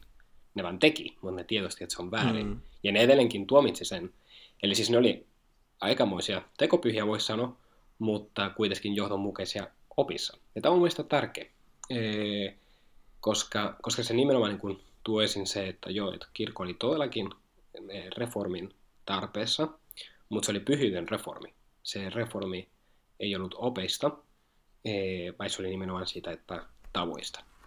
Eli Kyllä. että pitää lopettaa nämä asiat, mikä ei ole kristillisiä ja joka on väärin. Ja tämän reformin tarve on tietysti jatkuva kirkossa. Ja oikeastaan tässä päästään jälleen siihen, että kuinka, kuinka tavallaan niin kuin, ö, pienestä semmoinen niin kuin jatkuvuus on ollut kiinni, että tavallaan, että jos, jos, se, jos kirkko olisi näyttäytynyt paperilla samanlaiselta kuin mitä ne niin kuin sanoit, tämä paavien ja kirkonmiesten käyttäytyminen tuolloin saattoi olla, niin, niin ö, sanotaanko, että aika lyhyt varmaan olisi sen jälkeen ollut kirkon historia. Että just se, että, että pystyttiin vaalimaan sitä oppia ja sitä, niin se on sitten kantanut myös näihin päiviin asti. No miten sitten katolinen kirkko suhta, niin suhtautui, mitä, mitä näitä tällaisia vastauskonpuhdistuksen ö, toimintoja oli, että miten sitten niin kuin, näihin vastattiin näihin esimerkiksi Lutherin ö, kritiikkiin tai, tai uskonpuhdistuksen kritiikkiä? No siinä on niin se kahdenlainen kritiikki, että siis on samanlainen kritiikki, mitä Luther teki, myös Erasmus, Rotterdam Erasmus teki, tai sitten myös kirkon sisällä joten tiettyjä pyhimyksiä. Ja siis kirkon lopulta itse asiassa otti vastaan nämä kritiikit ja, ja sitten kävi sitä sisäistä reformia, mikä tapahtui nimenomaan Trenton kirkolliskokouksessa. Ja sitten Trenton kirkolliskokous pyrki niin kuin nimenomaan yhdistämään eri käytäntöjä ja sitten sanomaan, että mikä on oikein ja mikä vähän niin ne rajat uudelleen. Kyllä. kirkon vastaus Lutherin tapauksen ei varmaan niin kuin ollut paras mahdollinen. Sama voi sanoa myös niin kuin Lutherin tavasta tehdä, eli että se mitä Luther teki, monet muut tekivät tehokkaammin, kun ne oli vähän nöyrempiä, voisi sanoa mutta se oli tarpeellinen tehdä. Ee, mutta, mutta sitten kirkon vastaus oli, oli myös se, niin kuin sanoin, että okei, tietyn rajan yli, jos sä menet tämän rajan yli sitten on ekskommunikoitu, eli se ei ole, ei ole enää katoisen kirkon jäsen. Niin. Mm, ja niin, ja sitten näin kävi, ja me nähdään nykypäivänä ne seuraukset, mutta, mutta, tota, mutta täytyy kyllä sanoa, että niin kuin ehkä Pohjoismaiden ulkopuolella ainakin niin kuin luterilaisuus ei ole kovin merkittävä niin kuin katolilaisten näkökulmasta. Eli niin kuin mä mietin, että omassa historiassani Espanjassa eh, niin kuin ikinä tullut ajatella, tai ei tullut kysy, tai ei ollut niin kuin tärkeä teema, että mikä niin kuin luterilaisuus... Se ei, ollut, se ei ollut kysymys niin sanotusti. Niin, se ei ollut kysymys, joo. Se Ortodoksius joo. oli kyllä, niin kuin, että se oli niin kuin jollain tavalla, se oli siellä, se oli iso juttu, me tiedettiin, että se on hyvin samanlainen, ja näin poispäin sitä puhutin paljon, mutta luterilaisuus oli sellainen juttu, että joo, että sitä puhutin koulusta, historian tunneilla, puhuttiin uskonnon tunneilla, mutta, mutta nähtiin niin tosi pienenä ilmiönä, niin kuin itse asiassa se on Suomen ulkopuolella ja Pohjoismaiden Kyllä. ulkopuolella. Ja oikeastaan voisi sanoa, että kaikilla, niin kuin kaikilla, kaikissa maissa tai niin, kuin, äh, niin sanotusti katolisella kentällä, niin, niin, niin kun katolinen kirkko on samanlainen niin kuin kaikkialla, tai se on sitä samaa kirkkoa, yleinen kirkko niin sanotusti, niin, niin voisi sanoa, että aika monessa paikassa on niin kuin, omat tällaiset niin kuin, äh, merkittävät niin kuin, kirkkokuntansa, eli siis, niin kuin, että jos vaikka mietitään Yhdysvaltoja, niin siellä esimerkiksi tämmöinen evankelikaalisuus on niin kuin, se haastaja tai semmoinen niin kuin, vapaiden suuntien, vapaiden suuntien kristillisyys on niin kuin vahva haastaja ja. kirkolle. Ja siellä puhutaan sitten ehkä enemmän, se on niin kuin se dialogi on niin kuin heidän välisensä, mutta sitten taas siellä Pohjoismaissa, niin se on luonnollisestikin niin kuin luterilaisuus tai luter, luter, äh, luterilainen protestantismi, että, että niin kuin minkä kanssa niin kuin sitä dialogia käydään. Että niin kuin, tämä alleviivaa hyvin sitä, mutta, mutta niin kuin sitten taas kaikkialla maailmassa sitten loppujen lopuksi katolinen kirkko on kuitenkin niin kuin on sama, että se, se merkitys piilee myös siinä, että se on, se on niin suuri, Joo. niin kuin tuossa aikaisemmin käytiinkin läpi.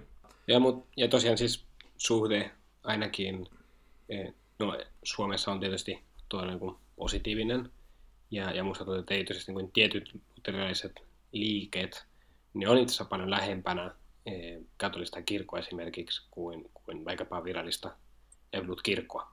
Eli mä mietin, kun monet käytännöt jossain liikeissä ja, ja opit, ne on, ne on paljon katolilaisempia kuin luterilaisempia. Siis, e, nyt luterila- e, jos miettii esimerkiksi tunnustuksellinen luterilaisuus, se on paljon lähempänä eh, katolista kirkkoa kuin edes mitä Suomen Evolut-kirkko opettaa tällä hetkellä niin. nykypäivänä. Eh, no. Eli siis me, tällä mä tarkoitan, että itse asiassa suhde on erittäin hyvä. Ja, ja musta tuntuu, että monet niin kuin, katolilaiset löytävät paljon niin kuin, yhteistä pintaa luterilaisuudessa, erityisesti Suomessa. Et, e, Suomen luterilaisuus on hyvin lähellä. Ja sitten myös Etelässä ja muissa maissa, ainakin Espanjassa ja Italiassa, mitä olen nähnyt, että itse asiassa suhteen luterilaisuuteen on, tai protestantiuteen pikemminkin on sille aika lailla positiivinen, että se on niin kuin, okei, okay, että erilainen kristillisyys, ee, mutta ei niin kuin nähdä uhkana tai, tai isona ongelmana. Ehkä tilanne voisi olla niin. erilainen jossain Etelä-Amerikan maissa, jossa on yhdessä sekä protestantisia liikeitä, että sitten myös helluntaisia liikeitä ja sitten paljon lahkoja. jotka toimivat sitten lahkonomaisesti, e, jotka ovat ongelmallisia. Sitten niissä kyllä sitten voi olla paljon enemmän ennakkoluuloja.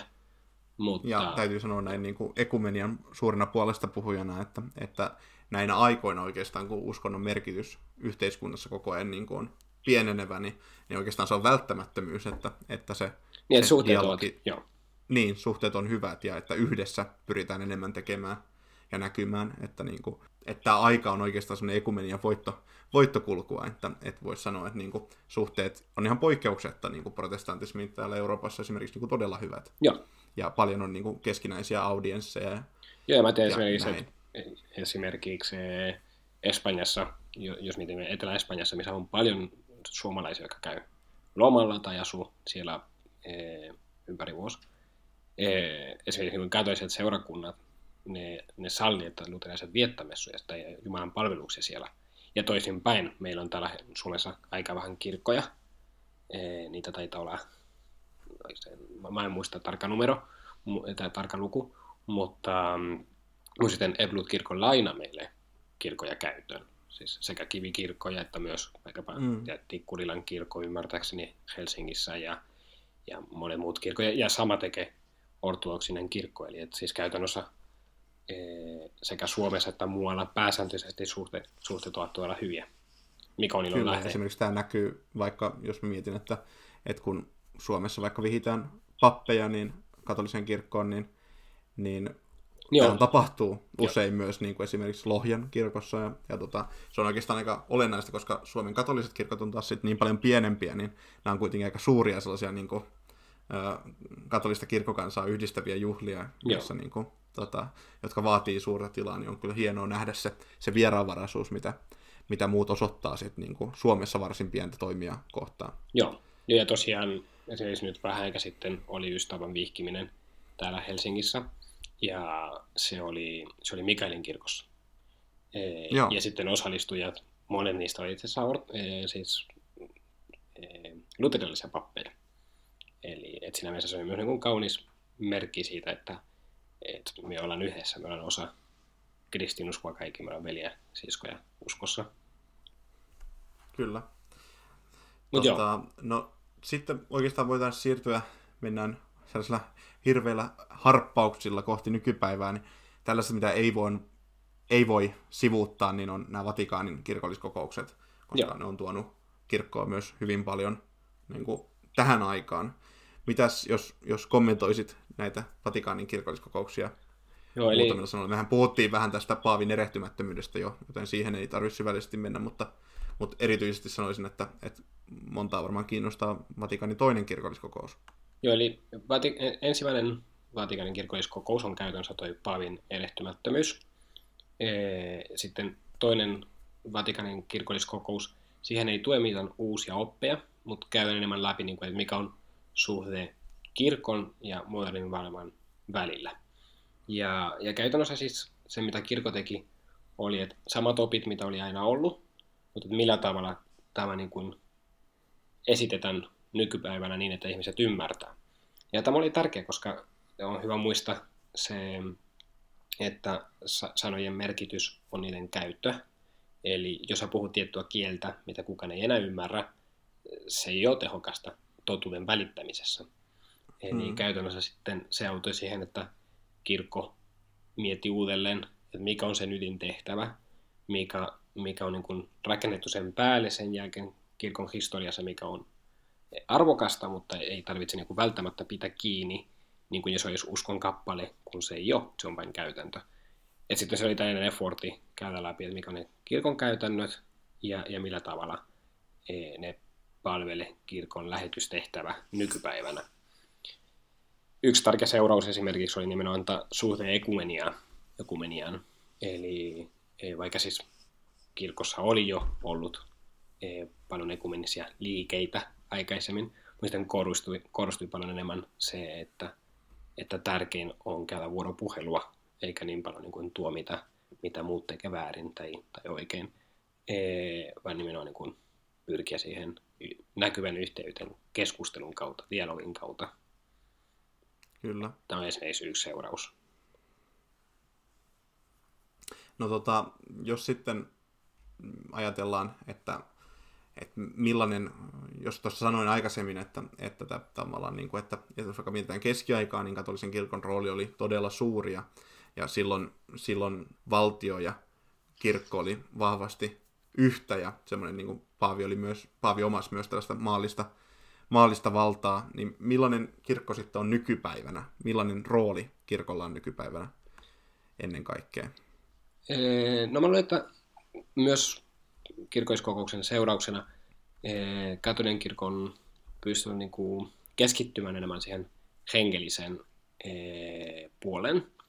Ja, ja sitten se on auttanut siihen, että katolinen kirkko pidetään hengellisenä voimana ja niin kuin hengellisenä moraalisena äänenkantajana. Eli että käytännössä Paavi ja Dalai Lama taitaa olla niin sellaisia henkilöitä, miten kuin kaikki kuuntelee, että mitä tämä henkilö sanoo. Siis myös moraalisia johtajia. Niin, moraalisia johtajia, joo, se on se termi. Ehm, Kyllä. Tämä on yksi asia. Toinen on, että, että millainen kirkko on tänä päivänä, no korostuu paljon enemmän se malikkojen tehtävä ja malikkojen tärkeys. Eli että et hyvä katolinen futispelaaja on yhtä tärkeä kuin, kuin hyvä sarnaja. Eli kun Messi tekee hyviä maaleja ja ristimerkki, se on myös katolilaisuutta, mutta se on sitä inkarnoitua katolilaisuutta arjessa. Kun puolalaiset mummot kastavat lapset ee, salassa, ee, kun valtio yrittää niin kuin, tuhota kirkkoa, se on sitä katolilaisuutta. Ee, kun Karitas tekee hyvän tekeväisyyttä, auttaa köyhiä, huumekäytäjiä ja näin poispäin ympäri maailmaa, se on katolilaisuutta.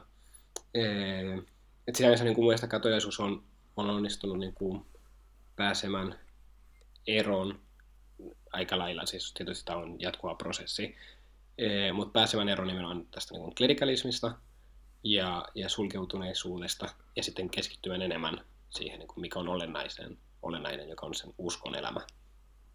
Kyllä, ja jos mietitään vaikka niin kuin Paavi Franciskusta, joka on siis tämänhetkinen paavi, niin niin hän ottaa esimerkiksi kantaa niin kuin tällaisella moraalisella tasolla esimerkiksi ilmastonmuutokseen tai, tai muihin niin kuin meidän ajan, ajan haasteisiin. Joo. Ja siinä hän ei suinkaan pyri äh, kertomaan ihmisille, että kuinka, millaisia poliittisia päätöksiä tulisi tehdä, vaan että miten meidän pitäisi suhtautua asiaan niin kuin moraaliselta, niin kuin, tai mikä meidän niin kuin moraalinen velvollisuus on, on näiden asioiden. Joo, ja henkilötasolla mä olen, että se on myös niin kuin yksi hyvin merkittävä asia, että, että katolinen kirkko on ottanut sitten pesäero siitä, että se sekääntyisi politiikkaan, vaikka tietysti jollain tavalla aina se, on myös niin kuin valta, e, mutta sitten se sekantui siihen niin kuin, että ihmisten moraaliin, että millä tavalla me eletään. Ja sä nostit esimerkiksi toi ilmastonmuutos, mutta Paavi, Francis, Paavi Fransiskuksen kirjo on, on kaunis myös siinä, että se nimenomaan niin kehotet, että mitä minä voin tehdä, minä henkilönä, yksityishenkilönä. Että mä en ulkoista niin. vastuuta tästä asiasta valtiolle, vai niin kuin, miten mä itse voin vaikuttaa asioihin, millä tavalla mä pidän huolta luonnosta.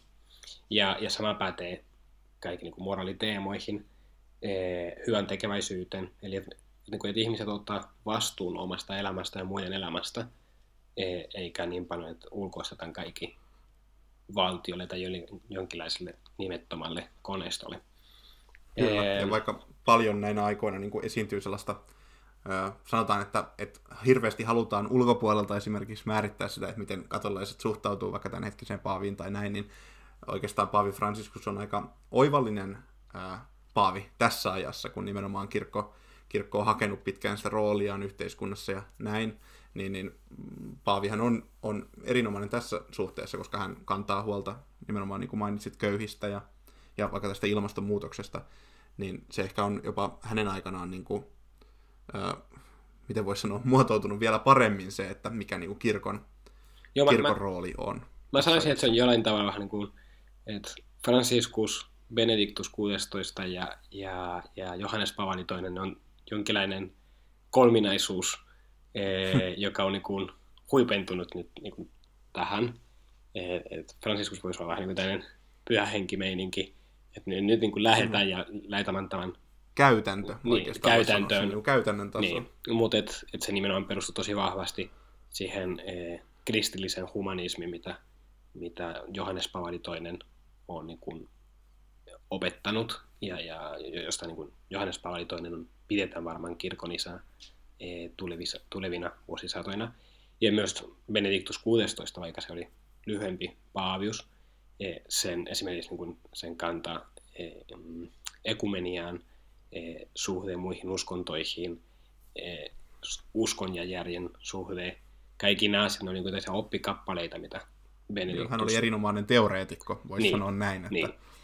että luomassa sitä pohjaa, miltä nyt voidaan sitten niin kuin, ja rakenteet myös niin kuin, toteuttaa, niin. toteuttaa käytännön tasolla. Ja esimerkiksi yksi teema, mistä emme ole puhuneet, siis mä oon puhunut aika paljon niissä niin kuin positiivisista asioista katolisessa kirkossa, yksi mitä olemme sivuttaneet, ja voisi mennä tähän jossain vaiheessa, vaikka toi aika olla vähän pitkä, mutta, mutta on esimerkiksi ne e, skandaalit niistä e, seksuaalin hyväksikäytöstä, e, mm. mutta sitten esimerkiksi siinä tosi vahvasti on ollut niin kuin e, Benediktus ensin, se, joka laittanut ne rakenteet, että millä tavalla kirkko puutu tähän.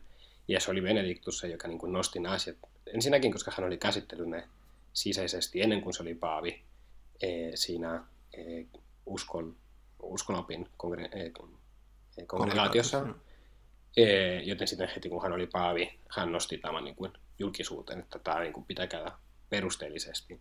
Siellä oli se Kristuksen legionan tapaus esimerkiksi, mitä Paavi itse oli, siis Benediktus oli käsittely, käsittely plus kaikki ne muut, mitä sitten tuli. Et sen takia myös voi näyttää siltä, että niitä on ollut paljon nyt viime aikoina, mutta ne tuli siitä aiemmalta ajalta, kun sitten Benediktus laitoi ne käytännöt vuonna 2006, että miten toimia näiden kanssa ja kirkon niin, avoimuus. Niin, asioita on niin. myös opittu olemaan rehellisempiä ja niin kuin läpinäkyvämpiä, että, että ne asiat on tunnustettu ääneen ja että ne on niin. ongelmia. Ja...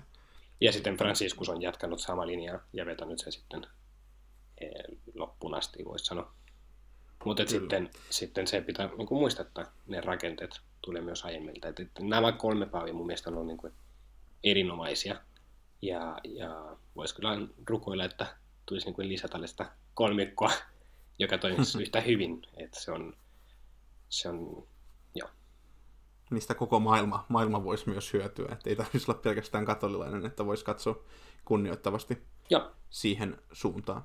No tota, voitaisiin siirtyä nyt niin kuin tällaisen kirkon oppiin ja ennen kaikkea sellaisen niin kuin hengelliseen elämään, että vähän niin kuin tällaisen henkilökohtaiselle tasolle. Tässä on nyt puhuttu paljon tällaista niin kuin varsin oppikirjamaisesti niin kuin historiasta, kirkohistoriasta ja näin, mutta mutta sitten voitaisiin oikeastaan esittää tällainen jo aikaisemmin esitetty kysymys, että mitkä on niin kuin suurimmat eroavaisuudet muihin kristillisiin kirkkoihin, mutta tässä kohtaa nyt niin kuin opillisella tasolla, että miten, niin kuin, miten katolilaisuus eroaa muista kirkokunnista niin kuin sellaisessa hengellisessä elämässä tai hengellisessä viitekehyksessä? No jos ajatellaan niin dogmeja, ehkä yksi mikä on tärkeä katolilaisuudessa, josta Chesterton puhuu, on se, että ne raamit, missä myös puhuttiin aikaisemmin, että dogmeja itse asiassa ei ole niin paljon, mutta meidän muista jonkinlaiset raamit, joiden sisällä sitten voi niin leikkiä, eli se on jotain leikipuisto.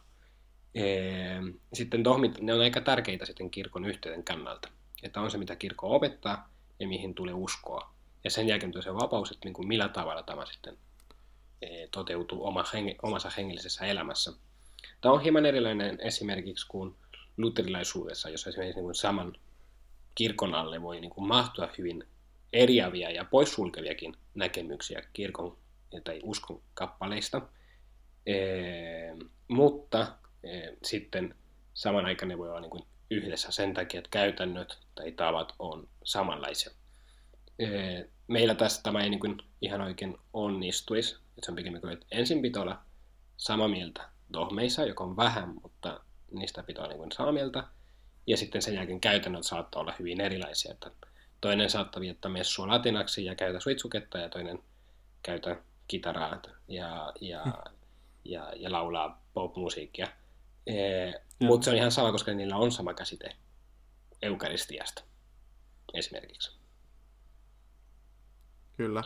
Ja niin kuin oikeastaan voi sanoa silleen, että, että, että näistä kun nyt dogmeista puhuttiin, niin niitä on toki paljon, mutta, mutta sellaiset niin päätotuudet, tai niin uskon kaksi päätotuutta on oikeastaan niin kuin hyvin samanlaiset kuin, kuin, niin kuin ää, muillakin kirkokunnilla, että, että Jumala on kolmiyhteinen ja, ja sitten, että Jeesus on Jumalan poika. Ja nämä on niin kuin sellaiset... Ää, Joo. ja hänen niin kuin, ylösnousemuksensa. Ja niin kuin tällä tasolla on paljon sellaisia yhteväisyyksiä, mutta, mutta sitten toki niin kuin, ehkä nyt kun tässä mennään syvemmin esimerkiksi sakramentteihin ja näin, niin oikeastaan ne eroavaisuudet tulee, tulee sitten siinä paremmin ilmi. Joo. No paljon on aina puhetta katolilaisuuden kohdalla tällaista sanaparista kuin raamattu ja traditio. Mitä, mitä tällä tarkoitetaan? Ee, no käytännössä raamattu on vanha testamentti, evankeliumit ja sitten apostolin kirjat ja, ja ilmestyskirja. Ee, ja sitten traditio on käytännössä kirkon opetus, ee, eli se on vähän niin kuin se pohja, missä tämä niin kuin raamattu on syntynyt, siitä on kirjoitettu. Myös tradition se, joka on rajannut, että mitä kuuluu raamattuun ja mikä ei. Eli on myös muita kirjoja, e, jotka ovat suunnilleen samalta ajalta, joka puhuvat Jeesuksesta, mutta joka eivät kuulu raamattuun esimerkiksi. Ja traditio on niin se, joka on rajannut, että, että mikä on niin kuin raamattu, mikä, mikä niistä kirjoista on pyhän hengen innoittamia, ja sitten traditio myös näyttää, että millä tavalla tämä pitää tulkita. Eli millä tavalla, mitä ne tarkoittivat, ja mikä oli se tulkinta näistä teksteistä, ja, ja sitten traditio jatkuu siinä, että mitä nämä asiat tarkoittaa. Ehm, sen takia traditio on tärkeä, koska raamatun nojalta voi, voi perustella käytännössä mitä vaan, jos, jos vaan haluaa. Eli se on sen verran iso, pitkä kirja, e, että mikä tahansa näkemys voi niin perustella e, raamatun nojalta, ja tämä näkyy siinä, niin että kuinka paljon kristillisiä ja ei-kristillisiä liikeitä on, jotka käyttävät raamattua. Vanha testamentti kuuluu myös islamin uskoon, eli se on niin kuin myös jollain tavalla vähän niin kuin pyhä kirja heille, e, mutta johtopäätökset on hyvin erilaisia. e, sitten traditio antaa vähän niin ne raamit, palataan taas niihin raameihin, että mitä pyhä henki halusi sanoa tämän kautta, miten sen pitää tulkita. Eli miten se ensimmäiset kristityt ovat tulkineet, kirkon isät, ja, ja nykypäivänä millä tavalla kirkko sen ymmärtää. Sitten mainitsin tuossa nuo sakramentit, niin katolisella kirkolla on seitsemän sakramenttia. Mitkä ne ovat? Eli... Mitä, voisi oikeastaan sille lyhyesti vaikka voisit sanoa, että mitä niillä myös tarkoitetaan. Joo, eli kaste, joka on uskonelämän alku, ja käytännössä silloin kun saadaan kaste, kastessa käytetään vettä, eli lähetään vettä ihmisen päälle. Ja sitten sanotaan, että minä kastan sinut, isän ja pojan ja pyhän hengen nimen. Ja sitten kastessa meistä tulee isän lapsia, eli Jumalan isän lapsia, Kristuksessa pyhän hengen armolta, niin ja meistä tulee pyhän hengen tempeleitä. Eli sitä lähtien siinä on se kutsu eh, samastumaan Kristukseen, Kristuksessa kuuluvan eh, tai oleman, anteeksi, Jumalan lapsia ja pyhän hengen kautta. Eli siinä on se niin kuin pelastus ja, ja kutsupyhyyten. Ja yksi tärkeä efekti, jolla kästellä on, on se, että se poistaa perisynti, joka sen oppi, että ensimmäiset ihmiset tekivät synnin, joka kantautui sitten ihmisissä, ja sen takia niin kun ihmisillä on taipumus tehdä myös pahoja asioita. Mm. Ja sitten perisynti poistuu kasteen kautta. Vahvistussakramentti olisi seuraava. Vahvistuksessa saadaan erityisellä tavalla pyhän hengen sinetti tai pyhän hengen voima. Eli käytännössä se on se, kun raamatussa on esimerkiksi niin kuin mainita sitä, että jotkut ovat saaneet Johanneksen kaste, mutta niillä ei ollut pyhän hengen lahja. Sitten pyhän hengen lahja tulee vahvistuksen sakramentin kautta. Kaste ja vahvistus on ollut usein esimerkiksi yhdessä, että lapset kastettiin ja vahvistettiin saman, saman tien. Ja näin tehdään esimerkiksi nykyään myös aikuiskasten kohdalla yleensä tai usein. Eukaristia, joka on, on vietto pääsiäissalaisuuksista, eli käytännössä viimeinen ateria, Jeesuksen kuoleman ristillä ja ylösnousemus, nämä kolme me e, vietetään uudestaan Eukaristiassa. Ja siinä käytetään leipä ja viiniä, jossa me uskomme sitten, että leipä ja viini muuttuvat Jeesuksen ruumiksi ja vereksi. Parannuksen sakramentti olisi seuraava. Parannuksen sakramentti on se, mitä itse asiassa katolilaiset kutsumme ripiksi. Ja se on se, kun tunnistetaan omat synnit papille ja sitten Kristus antaa papin kautta synneistä anteeksi. Eli, Tämä on varsinkin se, mikä näkyy usein tässä, jos jossain elokuvissa Joo. käsitellään katolilaisuutta tai näin, niin tämä rippi on sellainen, mikä usein, minkä ihmiset tietää katolilaisuudesta, Joo. vaikka he ei paljon muuta, muuta tietäisi. Joo, todellakin. Eli rippi on ehkä niin se, se tota, ee, tunnetuin. Ja, ja se on ymmärrettävä. Mä olen, niin kuin monet jollain tavalla kaipaa, tai ainakin itse olen kokenut, että se on tosi todella tärkeä omassa elämässä, koska kyllä niin kuin siis aika paljon tulee tehtyä virheitä, mutta sitten tietoisuus siitä, että aina voi palata ee, Jumalan luo. Ja että se paluu ei ole automaattinen, vaan se menee nimenomaan sen kautta, että ensin tunnustaa oman virheen. Se on, se on todella vapauttava. Mm, Mutta joo, sitten seuraava on sairaiden voittelu. E, tämäkin perustuu e, Paavalin kirjeisiin. Se puhutaan siitä, että jos on joku sairastajan keskuudessa, voitellaan sen. Ja siinä käytetään öljyä, vihittyä öljyä, ja käytännössä niin kun, se idea on niin kun valmista sairasta kantamaan sitä sairautta Jumalan kunniaksi. E, ja se voi parantua, jos on Jumalan tahto, tai sitten ainakin valmistautua hyvän kuoleman. Ja sitä voi saada useampi kerta, sama kuin esimerkiksi e, parannuksen sakramentti ja eukaristia. Kaste ja vahvistus on vain kerran. Mutta sairaiden voitelu, sairaanvoitelu on vain kerran elämä, eh, anteeksi, siis ei voi olla niin usein kuin tarvitsee. Esimerkiksi jos joku mm, potilas, eh, jolla on useampi leikkauksia, jokaisessa leikkauksessa voisi kuolla, eh, sitten se voi saada useampi, eh, useamman kerran. Eh, sitten papisvihkimys. Ja papisvihkimyksessä on vähän niin kuin kolme tasoa, eli sama sakramentti, mutta kolmessa tasossa, joka on niin kuin diakoni, pappi ja piispa. Ja tämä on se, mitä mä tarkoitin aikaisemmin, että ei ole, se ei paavi ei ole eri taso siinä, vaan se on niin kuin paavi on Roman piispa. Mutta ne vihkimyksen mm. kolme tasoa on diakoni, pappi ja piispa. Ja sitten viimeinen sakramentti, tai no viimeinen tässä järjestyksessä, mitä, mitä mä on seurannut, mutta se on avioliiton sakramentti. Ja tämä on mielestäni myös tärkeä asia. Itse asiassa avioliiton sakramentti on hyvin mielenkiintoinen, koska se on ainut sakramentti, missä toimittajat, sakramentin materia, eli sakramentin aine, ja saajat ovat sama, eli se on se aviopari. Eli avioliiton sakramentin toimittaja katolisessa kirkossa aviopari, pappi on vain todistajana. Ja avioliiton sakramentin materia, esimerkiksi kasteessa on vesi, eukaristiassa on leipä ja viini, avioliitossa on puolisojen ee, ruumis, eli käytännössä se, että ne antaa toisille oman ruumin. Ja, ja, ja sitten myös saajat, eli ne, jotka saavat armotasta sakramentista, on tietysti koko seurakunta, koska avioliitto merkitsee tai, tai kuvaa ee, sakramentaalisesti Jumalan rakkautta kirkkoa kohtaan, mutta sitten myös he kaksi, jotka saavat sitten pyhän hengen armoa rakastaa toisiaan, kunnioita toisiaan ja sitten kasvattaa lapsia. Eee, mutta joo, ei siis käytännössä nämä seitsemän. Kaste, vahvistus, eukaristia, parannus, sairaanvoittelu, vih, e, papisvihkimys ja avioliitto. Joo, kiitos, kiitos paljon tästä hyvinkin syväluotaavasta esittelystä. No tota...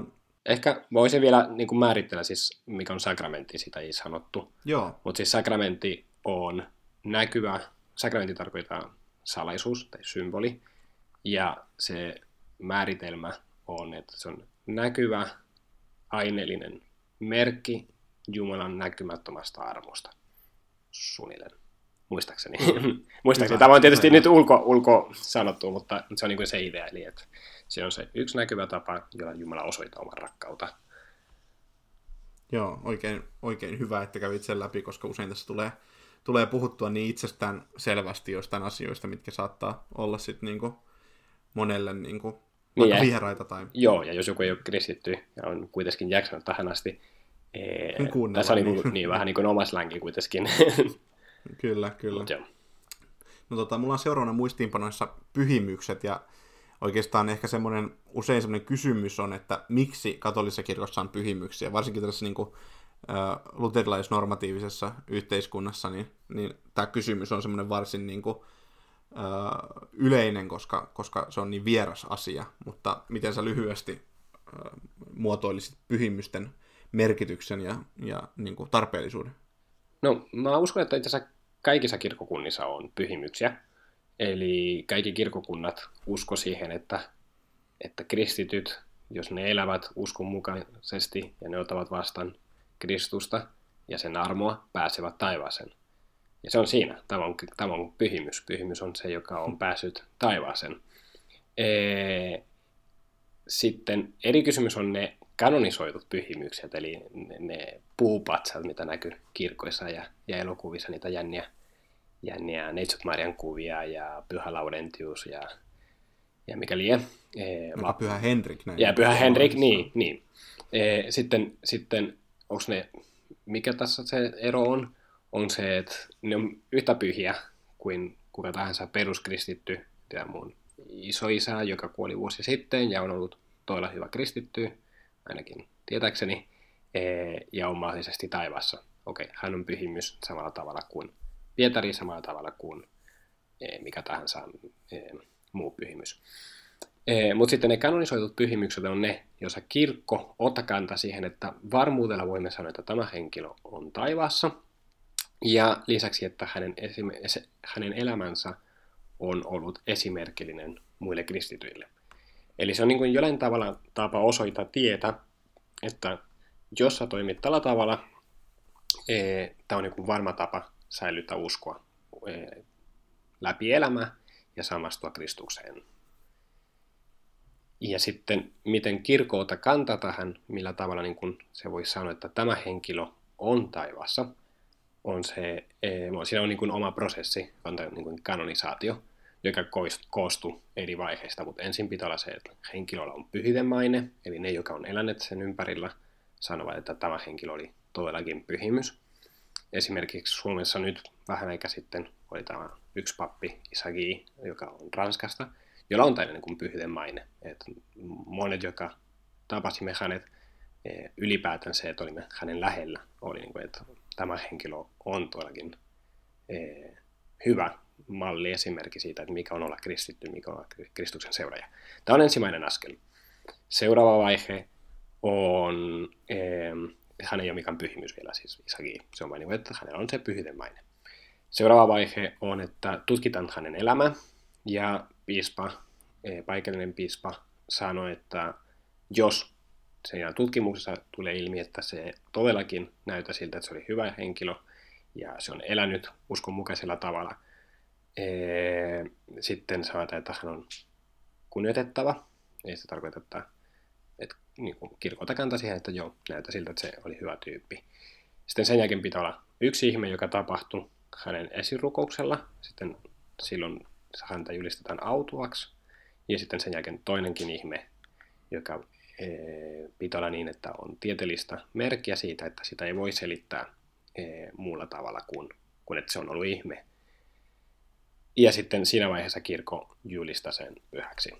No sitten ehkä päästään luontevasti myös, kun mainitsikin tuossa pyhän neitsyt Marian, niin se on myös sellainen asia, minkä, mikä korostuu, korostuu, kun puhutaan katolilaisuudesta, että, että miksi Marian rooli on niin merkittävä katolisessa kirkossa, että hän esiintyy toistuvasti esimerkiksi rukouksissa tai näin, niin miten, miten kuvailisit sitten Marian roolia niin, no Neitsutmeri on käytännössä myös pyhimys, ee, eli sitä kunnioitetaan pyhimyksenä. Ee, mutta hänellä on erityisen tärkeä rooli sen takia, että se on Jeesuksen äiti, se on Jumalan äiti. Ja, ja sitten sillä on se äitin rooli, eli käytännössä, käytännössä kirkossa on tosi vahva tämä. Ja se liittyy myös siihen niin kuin pyhimyksiin, että kirkko on perhe. Tässä jo puhuttiin jo ihan heti alussa, kun puhuttiin sitä, että Paavi on vähän niin kuin iso isä, joka pitää niin kuin tämän koko homman yhteydessä. Sitten, että kirkko on perhe. Ja, ja py, eh, meillä on tällainen asia kuin pyhien yhteys. Eli kirkko maan päällä ja kirkko taivassa. Me kuulumme saman perheeseen, joka on Jumalan perhe. Ja Maria, sillä on se oma rooli siinä Jumalan perheessä, joka hän on Kristuksen äiti. Tämä on se hänen rooli, että sitten hän voi niin kuin Kristuksen äitinä Eh, esiin rukoilla meidän puolesta. Mutta se on niin kuin kaikki, mitä pyhimykset tekee, on nimenomaan niin kuin rukoilla ja auttaa. Mutta samalla tavalla kuin ihmiset, koska ne on ihmisiä. Tämä on yksi asia. Ja toinen on, että tietysti Marialla on myös toinen merkittävä rooli kirkon äitinä sen takia, että ristillä Jeesus antoi sitten opetuslapselle, rakastetulle opetuslapselle Johannekselle Marian omaksi äideksi. Eli se että nainen, katso, sinä on sinun poika, e, e, poika, e, katso, siellä on sinun äiti. Hmm. Ja tästä se rooli tulee. Joo. Tota, no sitten mulla on muistiinpanoissa myös täällä, ei ehkä nyt ihan luontevaa jatkoa tälle, mutta, mutta semmoinen kysymys, mikä usein herää myös, myös katolilaisuudesta, kun puhutaan katolista opista, niin eroavaisuutena myös moneen muuhun kristilliseen kirkkoon, niin on oppi selipaatista. Mikä, tota, mikä, miksi katolisessa kirkossa on käytössä selipaatti? Ee... Mitä sillä tarkoitetaan? Joo, eli selivaatti, eli naimattomuus, on silloin, kun joku henkilö, kun joku ei mene naimisiin. Käytössä kirkossa on, kun ei mene naimisiin kutsumuksen takia. Eli että hän kokee, että Jumala kutsui siihen, että, että ei mene naimisiin, ja sitten keskittyy nimenomaan erityisesti Jumalan asioihin erityisellä tavalla. Mm, ja tämä niin kuin vaaditaan käytössä kirkossa papeilta, muun muassa papeilta, nunnilta, näin poispäin.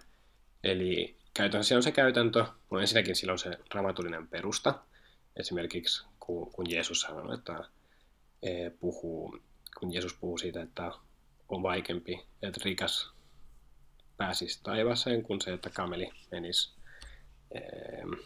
miten se menee, nyt mä en muista, mutta... Neulan silmästä. Niin, neulan silmästä. Joo, neulan silmästä, kiitos. Ja sitten apostolit sanoivat, että no, mutta on todella vaikea. Sitten heti tulee kysymys avioliitosta, että voiko erota vai ei. Sitten Jeesus sanoi, että et ei. Sitten ne sanoivat, että no, että sitten olisi parempi olla menemättä naimisiin. Ja Jeesus sanoi, että, että, että ei se homma nimi ole näin, vaan että tämä on niin kuin lahja, mitä jotkut saa. Että se, joka saa sen lahjan ja voi elää mukaisesti, eläkoon näin, mutta että se ei ole niin kuin vaatimus kaikille. Sitten kirkko on näkenyt hyväksi että valita pappeja vain niiltä, jotka ovat saaneet tämän lahjan, eli avioli, näimattomuuden kutsumuksen. Kuitenkin on katolisia kirkkoja alueita, erityisesti idässä, jossa on naimisissa olevia, jotka kutsutaan pappeuteen. Joo, ja miksi? No mä luulen, että se käytäntö alkoi jo ihan varhain kirkossa – Eli alkukirkossa myös näimisissä olevat, niin kuin esimerkiksi monet apostolit, mahdollisesti myös Pietari, de facto ne luopui omasta avioliitosta ja sitten ne eli naimattomana, e, vaikka ne olisi ollut naimisissa. E, sitä varten, että ne voi keskittyä täysin Jumalan työhön. Paavali puhuu myös tästä, no, että, että e, naimisissa oleva, sillä on niin kuin ajatukset omassa perheessä ja naimaton Jumalassa. Mutta se on siis käytännössä se, että kuinka paljon, mihin niin kuin voi käyttää ne parhaat voimat. Ja on, on koettu hyväksi, että tämä on niin hyvä tapa varmistaa, että papeilla on vahva kutsumus ja että ne voi niin kuin suuntaa koko sen niin elämää Jumalan työhön. Mikä ei tarkoita, että naimisissa oleva ei voisi, mutta sen sitten pitäisi tehdä aina oman perheen kautta. Eli niin, se esimerkki tulee sitten avioliitosakramentin kautta. Mutta ei voi. Ja onhan on monia esimerkiksi ihan niin käytännöllisiä perusteita juurikin tähän liittyen, että esimerkiksi jos mietitään vaikka tuota sakramenttia sairauden voitelusta, niin, niin t- käytännössä papin täytyy olla hälytystilassa kaiken niin. aikaa, että, että jos tulee tilanne, että, että henkilö menee tosi huonoon kuntoon sairaalassa ja sanotaan, että, että hänellä on elinaikaa ehkä muutamia kymmeniä minuutteja, niin siinä kohtaa ei, ei ei voi oikein lähteä etsimään lastenhoitajaa, vaan, vaan että niin kuin sun on oltava käytettävissä sillä hetkellä. Joo. Eli käytännössä siis papin vaimo on kirkko. Kyllä. Mut joo. Ja no, toinen, tota... toinen, sorry, toinen syy, mitä mä unohdin mainita, mutta ainakin pappien, kesku, pappien ee, kohdalla, on se, että niiden tarkoitus on olla Kristuksen kuva seurakunnalle. Ja Kristus oli naimaton, eli Kristus, joka oli kuitenkin täydellinen ihminen, eli että se oli ihminen, otti itselleen eh, naimattomuuden lahjan. Sitten papit otetaan myös niiltä, joilla on tämä lahja. Joo. No tota, sitten voitaisiin vielä käydä sellainen, tällainen niin kuin kategoria kuin, niin kuin ihan elämä katolilaisena. Millaista, millaista katolilaisen elämä on? Miten, miten tota, niin kuin jos mietitään tällaista niin kuin hengellistä puolta, niin, niin millainen on, millaista on katolilainen hartauselämä? Miten katolilaisen niin kuin, vaikka päivään kuuluu tai viikkoon? Joo, no toi on vaikea sanoa, koska tietysti maailmassa on todella paljon katolilaisia. Mä voin sanoa, niin kuin mitä mä oon nähnyt, joka on yleisempiä asioita. Ee, useimmiten merkittävä, tai no, on paljon sellaisia katolilaisia, joka on, voisi sanoa, tapakatolilaisia. Eli että se ne osallistuu ee, messun pelkästään, ehkä pelkästään sunnuntaisin tai joskus jopa harvemmin. Ja sitten ne saattaa käydä ripiläisenä pari kertaa vuodessa. Sitten tietysti avioliitto, kaste, lasten kasteet, näin poispäin, se niin kuuluu siihen, siihen että se olisi niin tämmöinen tapa katolilainen. Tietysti sitten on myös sellaisia, joka ei edes tätä, eli joka on niin kuin vain katolisia kirjoilla, voisi sanoa. Sitten jos mietin niin kuin aktiivisia katolilaisia, jonka mä arvioisin, että no se riippuu varmaan maasta toiseen, että Puolassa se voi helposti olla 70 prosenttia kansasta, Espanjassa se saattaa olla 25 prosenttia kansasta. Ee, mutta niiden hartauselämän sitten kuuluu no ehdottomasti se sunnuntaimessu, ja sitten todennäköisesti riippii kerran kuukaudessa ainakin. Useimmiten messun osaistuminen saattaa olla, että sunnuntain lisäksi käydään kerran tai pari viikon aikana. Ei välttämättä, mutta se on hyvinkin yleinen.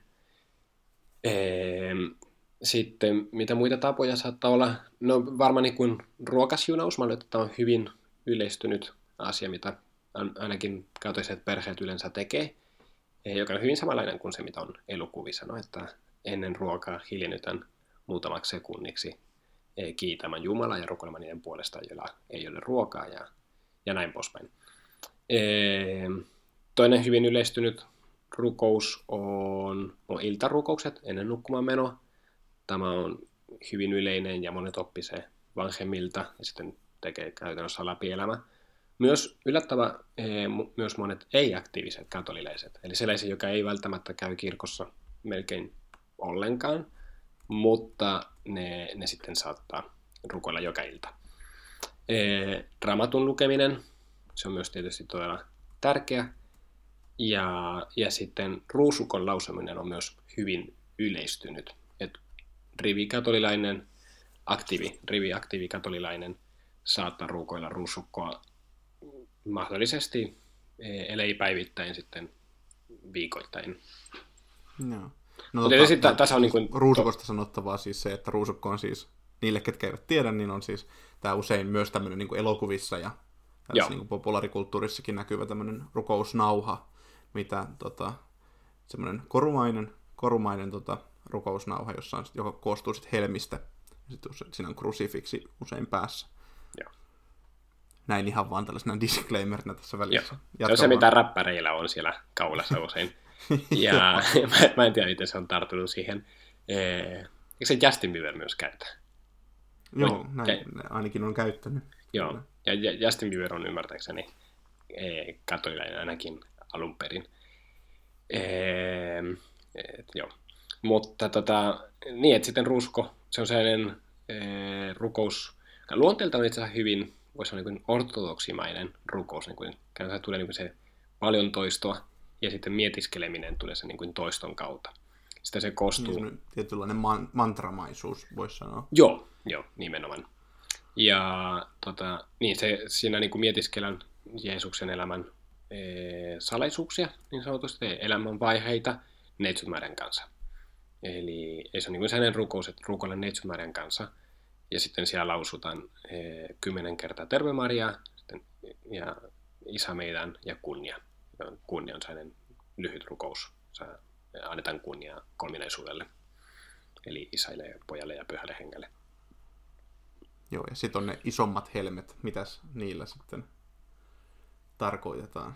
Niin, joo, eli siis siinä on niin kuin, siis joka päivä lausutaan viisi e, salaisuutta tai mysteeriä, ja ne menee sille, että ensin mietiskellään se mysteeri, sitten isä meidän, kymmenen Terve Maria kunnia ja sitten seuraava mysteeri.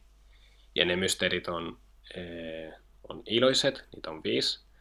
Eh, sitten on valoisat, niitä on viisi.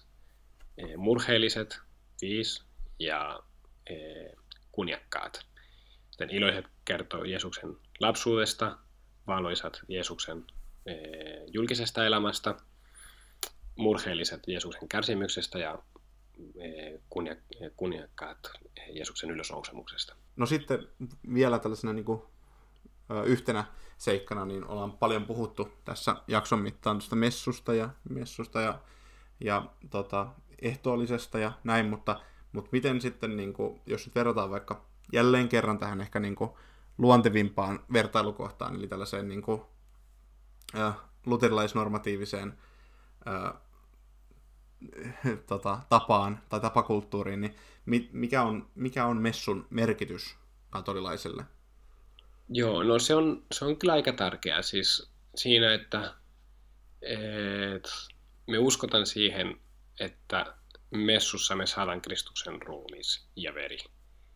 Eli, eli käytännössä, että, että Jeesus, se Jeesus Kristus, joka kuoli ristillä 2000 vuotta sitten, on läsnä siinä seurakunnassa, mikä on nurkan takana, tai siis niin kuin naapuri, naapuriseurakunnassa, e, joka on iso juttu. Se, se, ja siihen niin kuin valitettavasti tottu ja sitten niin kuin usko, uskon vaan niin kuin, no joo, e, nyt meni. Mutta anyway, siis se idea siinä on, että, että kun se miettii, se on aika vahva, se usko siihen, että siinä leivän muodossa on itse Kristus. Se ei, se ei ole niin kuin symboli, se ei ole jollain eterisellä tavalla, vaan se on niin kuin nimenomaan aidosti läsnä. Se on hänen ruumis, hänen veri, hänen sielunsa ja hänen jumaluutensa siellä läsnä. Joten se on iso juttu. Sitten kirkossa käyminen korostui siinä, että, että nimenomaan jos mulla on mahdollisuus, no totta kai käyn siellä, koska, koska tämä on erittäin tärkeä. Siellä on mun Jumala. Mun Jumala ja mun pelastaja.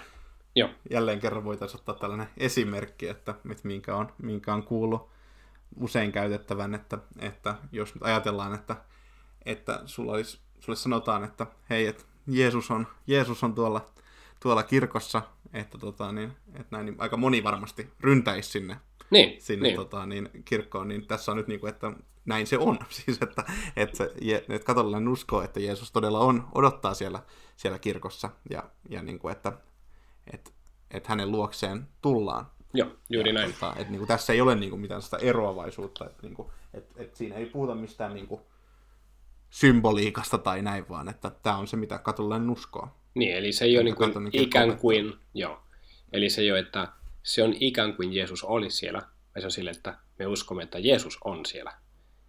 Eli, eli sitten se korostuu aika paljon. Sitten sen takia se myös yksi, joka on hyvin yleinen tapa, on se, että, että ihmiset vierailee lyhyesti kirkossa. Eli se on selvää, että, että voi olla koko päivä kirkossa, jos olet töissä, on perhe näin poispäin. E, mutta se on hyvin yleinen, erityisesti niissä maissa, jos on enemmän katolisia kirkkoja, että ihmiset kävelee kaupungilla ja sitten ne saattaa pipahtaa lyhyesti.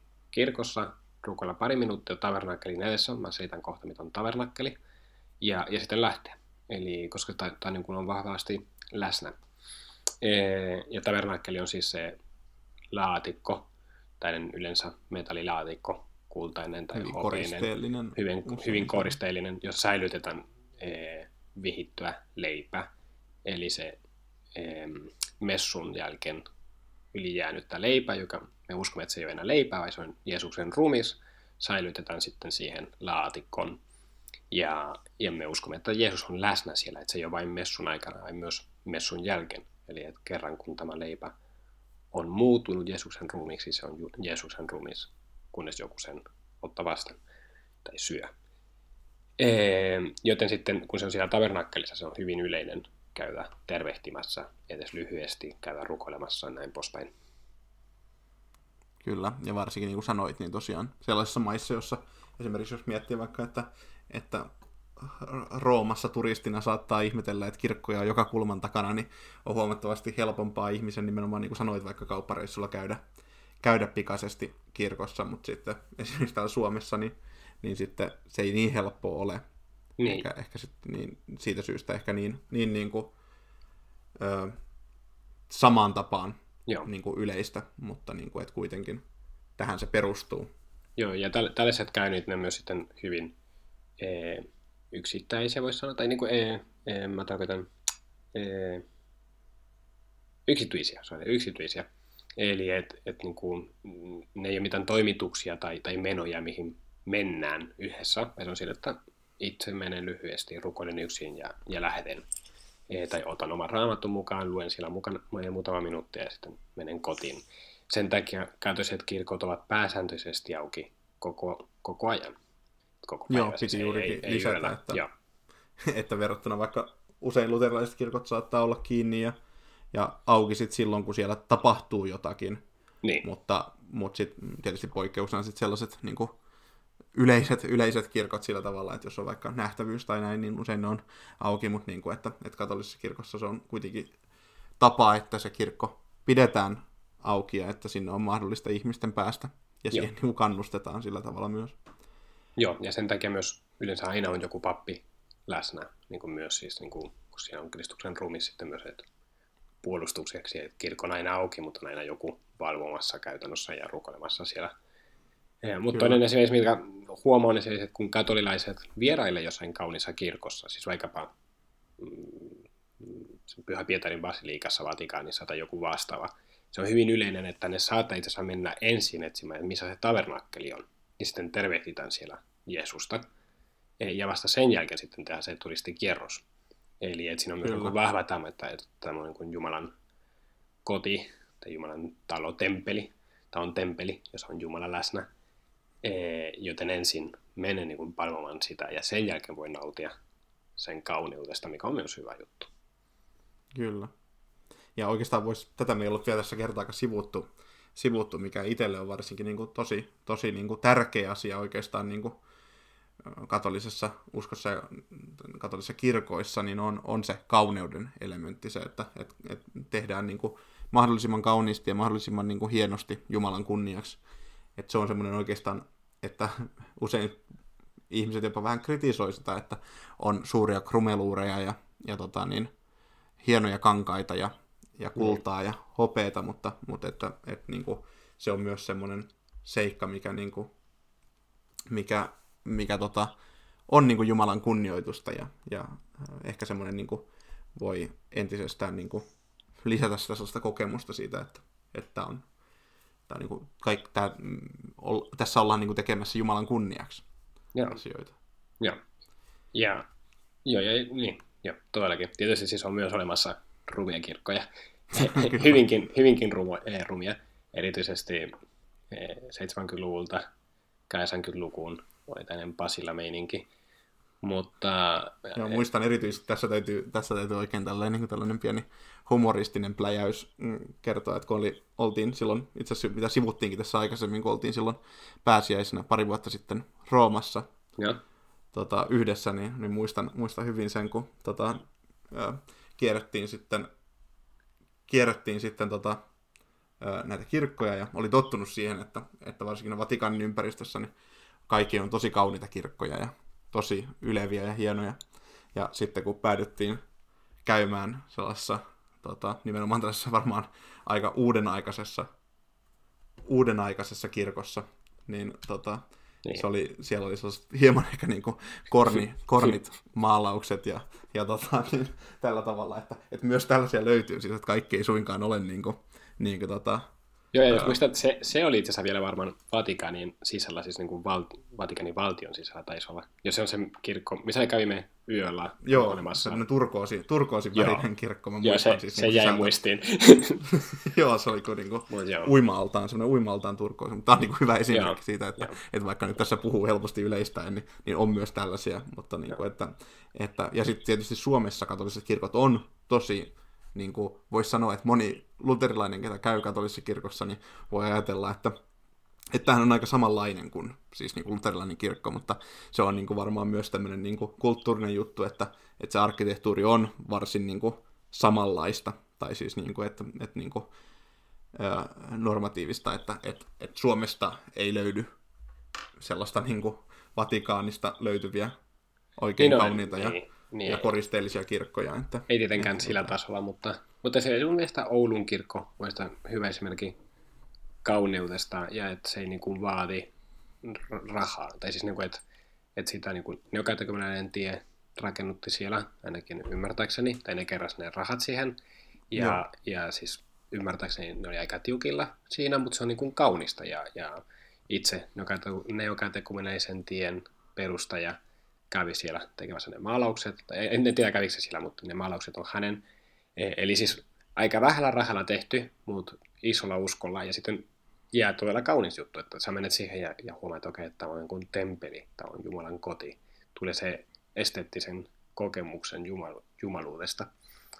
Ainakin mulle, en tiedä. Oletko Kyllä, käynyt kyllä. siellä? Mä en ole käynyt ikinä, mä en ole ikinä käynyt siellä, mutta, no. mutta just niin kuin usein esimerkiksi kun katsoo vaikka niin kuin ulkopuolta, että Turussa esimerkiksi kirkko, niin se ei hirveästi erotu siitä katukuvasta, Joo. mutta sitten kun niin kuin sisälle menee, niin toki, toki niin kuin ymmärtää, että on, on katolisessa kirkossa ja näin, mutta niin kuin, että, että vaikka nyt vertailukohtana sinne niin kuin kaikista ylevimpiin, niin esimerkiksi siellä Vatikaanista löytyviin kirkkoihin, niin, niin eroja on kyllä tosi, tosi, Tosi paljon. iso. Mutta tota, sitten ihan viimeisenä asiana, niin, niin tuossa lupailitkin, että, että voidaan sivuuta tästä sääntökuntia ja kirkon piirissä toimivia järjestöjä, niin, niin en, en oleta, että, että, tota, että olisit kaikissa sääntökunnissa ekspertti tai, tai näin, mutta, mutta jos sä voisit puhua niin kuin omasta näkökulmasta, että miksi, miksi esimerkiksi niin kuin katolilainen liittyy johonkin niin kuin tällaiseen, nyt esimerkiksi itsesi kohdalla Opus Deihin, joka, on, joka ei ole sääntökunta, mutta, mutta mikä niin kuin on se, se tällaisen niin kuin järjestön tai liikkeen merkitys niin katolisen kirkon sisällä? Miks, miksi olet päätynyt Opus Deihin? Joo, eli siis tosiaan mun siis sääntökunnat on yksi asia. Se on niin kuin siis ne munkit ja nunnat eh, ja niin kuin tällaiset veljet ja, ja sisaret, eh, joka on siis se niin kuin perinteinen kuva munkeista ja, ja näin poispäin. Ja sitten niitä on erilaisia. On niin kuin, eh, sellaisia sääntökunta, joka eh, asuu luostarissa ja ne on niin kuin aina siellä, ja sitten sellaisia sääntökunta, joka hoitaa jotain eh, solidaarisia tai hyväntekeväisyyshankkeita, niin kuin esimerkiksi kouluja tai sairaaloita, jos mietit niin kuin äiti Teresa ja sellaisia. Mm. Ja ne on niin kuin sääntökunnat, eli ne on niin kuin vahvasti siitä, että, että erotetaan tai niin kuin lähdetään erilleen maailmasta jollain tavalla. Ja se on niin kuin se sakramentaalinen puoli myös, että ollaan niin kuin merkki siitä, että on toinen maailma, joka tulee sen jälkeen, kun Jeesus tulee takaisin. Ja sitten annetaan koko elämä siihen niin kuin joko rukoilemiseen tai totuuden etsimiseen tai sitten muiden palvelemiseen, niin kuin esimerkiksi e, e, Kalkutan Teresan e, sisaret ja, ja näin poispäin. No. E, nämä on niin kuin sääntökunnat. Ja, ja sitten lisäksi kirkossa on, on näitä maalikkoliikeitä ja, ja muita liikeitä, hengellisyyksiä, niin kuin esimerkiksi Opus Dei, Nokatekuinallinen tie, Marian legiona, ee, ja näin poispäin niin kuin muita. Mm. Ni, niitä on siis Kyllä. varmaan satoja. mikä, on niiden, mikä on niiden merkitys? Mm, mä sanoisin niin, että me puhuttiin tästä, että katolinen kirkko on perhe. Sitten se antaa vähän niin kuin sen yhteisöllisyyden tarve toteuttaa oma kutsumus käytännössä. Eli jokaisella on kutsumus, kaikilla, kaikilla kristityillä, joka on henkilökohtainen. Eli se on niin kuin Jumalan ja minun välinen asia. Että mikä on mun rooli Jumalan suunnitelmassa? Eli esimerkiksi Pietarin kutsumus oli todella selkeä. Akilan kutsumus, Akila on yksi henkilö, joka mainitaan Paavalin kirjassa, joka oli naimisissa, on todella selkeä. Siis se oli niin kuin siellä alkuseurakunnassa autamassa. Sitten mikä on mun kutsumus? Ja, ja mun mielestä nämä liiket ja sitten myös sääntökunnat liittyvät nimenomaan tähän, että mikä on mun kutsumus. Ja sitten nämä maalikkoliiket on tärkeitä nimenomaan, että ne antaa maalikoille puitteet toteuttaa tämän henkilökohtaisen kutsumuksen. Ja tähän liittyy vahvasti nimenomaan se perhe-käsite, mitä me kävimme siellä, että usko, kutsumus on aina minä ja Jumala, mutta kirkossa. Että sitten siinä on se perheympäristö, se yhteisöllinen ulottuvuus, joka Kyllä. toteutuu osittain tämän kautta. ja ne kutsumus on myös seurakuntaelämän, siis monin kohdalla tämä kutsumus löytyy nimenomaan siinä oman seurakunnan palveluksessa esimerkiksi suuntiona, mikä taas meillä olisi enemmän kutsumusasia kuin, kuin ammatti. Joo, no mutta jos nyt mennään vielä ihan, ihan tota, tällaiselle henkilökohtaiselle tasolle, niin Opus sun kohdalla. Joo. Niin, että mi- miten yksinkertaistaa tälle, että, että miksi koit, että, että Opus Deissa on sun kutsumus, että niin kuin, eikä suinkaan vaikka seurakuntaelämässä. Joo. Ee, Jos vaikka siis esimerkiksi, niin kuin yksinkertaistamaan, vaikka puhutaan tietysti niin kuin suurista ja jopa selittämättömistä asioista. Mutta... Joo, no sille niin kuin lyhyesti. Ee, eli opustein kutsumus korostuu, tai korostaa anteeksi, se, että pyhyyden etsiminen arjessa ja arjen kautta. Eli nimenomaan, että arkielämässä löydetään Jumala kaikissa askereissa, mitä jokainen tekee. Ja, ja että se on niin kuin se paikka kohdata Jumala, eli nimenomaan niin kuin maailmalla, tai siis maailmassa ja, ja maailman kautta.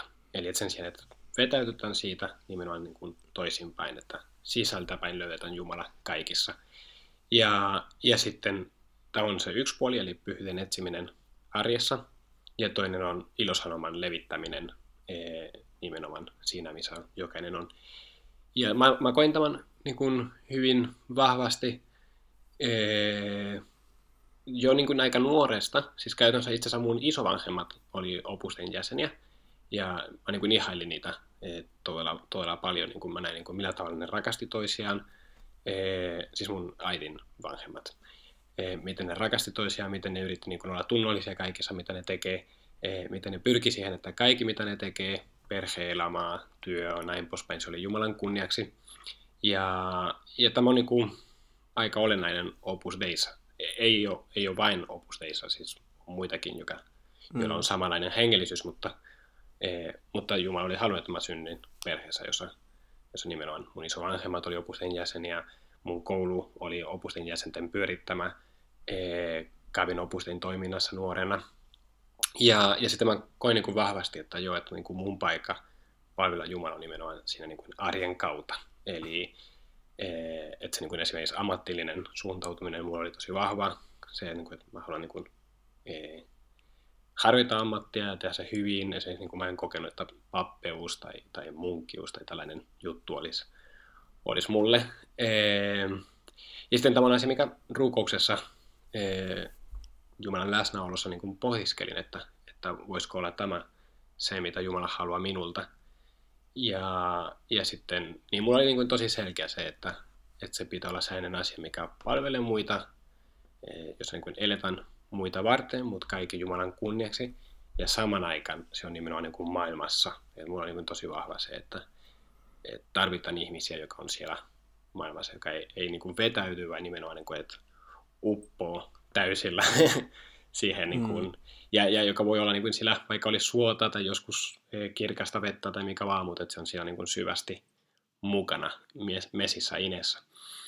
Ehm, ja niin, sitten mä koen, että opus ei vasta tähän, tähän todella hyvin. Ja, ja sitten millä tavalla tämä niin kuin korostuu omassa kutsumuksessa. Ehm, no yleensä opusten jäsenet pyrimme osallistumaan messun joka päivä, jos on mahdollista. Ehm, sitten siinä on niin se puoli, että tarjotaan kaikki, mitä me tehdään altarilla, e, siis ei fyysisesti, mutta että henkisesti yhdistetään joka päivän askeret siihen altarin e, uhrimenoon, eli altarin, altarin lahjan. E, eli että se niin kaikki, kaikki elämän osapuolet, olkoon se futismatsi tai katso elokuvaa tai tehdä työtä tai mennä kahville ystävän kanssa, nämä kaikki osallistu sitä messusta ja, ja no niin kuin siinä ristin juurella. Tämä, oli, tämä on yksi asia, niin kuin, mikä korostui. Toinen on päivän tarjoaminen päivän aikana. Rukoshetket. Meillä on niin kuin hiljaisuus rukoshetki aamuisin ja sitten iltaisin. Raamatun lukeminen joka päivä. Rusukon lausuminen ja, ja sitten illalla tutkiskelu. Niin kuin sellainen kahden, kolmen minuutin breikki, että katsotaan niin kuin miten päivä on mennyt, mikä on tehnyt hyvin, mitä olisi voinut tehdä paremmin ja, ja sitten jotain päätöksiä seuraavalle päivälle. Niin tästä henkilökohtaista e, kasvua joka päivälle. Ja tämä tehdään siis itsenäisesti jokainen itsekseen. Ja, mm. ja sitten Opus ei tarjoa koulutusta ja henkilöistä ohjausta, jotta voi niin kuin nimenomaan etsiä pyhyyttä arjessa. Eli se on vain tässä coachin toiminta samalla. Joo, kiitos, kiitos paljon. Tämä varmasti, varmasti selvensi monelle myös, myös sitä, mutta tosiaan niin kuin sanoit, niin, niin tällaista niin kuin eroavaisuuksia on paljon ja että niin kuin kaikkien, kaikkien kirkon sisällä toimivien järjestöjen kohdalla niin kuin tietenkään toimintamallit ei ole, ei ole samanlaisia ja näin, mutta että, että myös tässä on se hienous, että, että, että moni voi löytää, löytää itselleen sen omimman tavan niin kuin, ö, harjoittaa sitä uskoa ja, ja toimia siinä ympäristössä, siinä perheessä, mitä, missä, missä, minkä kokee omakseen. Mutta tässä kohtaa, kun jakso on venynyt hyvin pitkälle ja, ja jos tosiaan Mä oon pahoillani. olet Mä... ja, Sä tiedät minut, tää on sellainen. mutta mä uskon, että tässä oli kaikki oli oikeastaan sellaista asiaa, mitä, mitä, tota, niin, mitä mikä on niin olennaista, olennaista katolilaisuuden suhteen, ja et en tur, usko, että tässä, tässä turhia puhuttiin, että, että toivottavasti tästä mahdollisimman moni sai, sai paljon irti. Mutta tässä kohtaa mä haluan kiittää, Jyri, paljon, että pääsit vieraaksi, Kiitos. Ja- Kiitos paljon. ja, tota, niin, ja kiitän myös kuulijaa siitä, että olet jaksanut kuunnella tänne saakka. Mulle saa heittää ehdotuksia, mitä haluat, että käsitellään jatkossa. Öö, aiheehdotuksia voi laittaa Instagramissa, uskonnon pitkä, tai sitten esimerkiksi sähköpostilla viljamihaavisto.info.gmail.com. Tämä oli Uskonnon pitkä oppimäärä podcast. Mä olen Viljami Haavisto. Kiitos paljon, että kuuntelit. Moikka!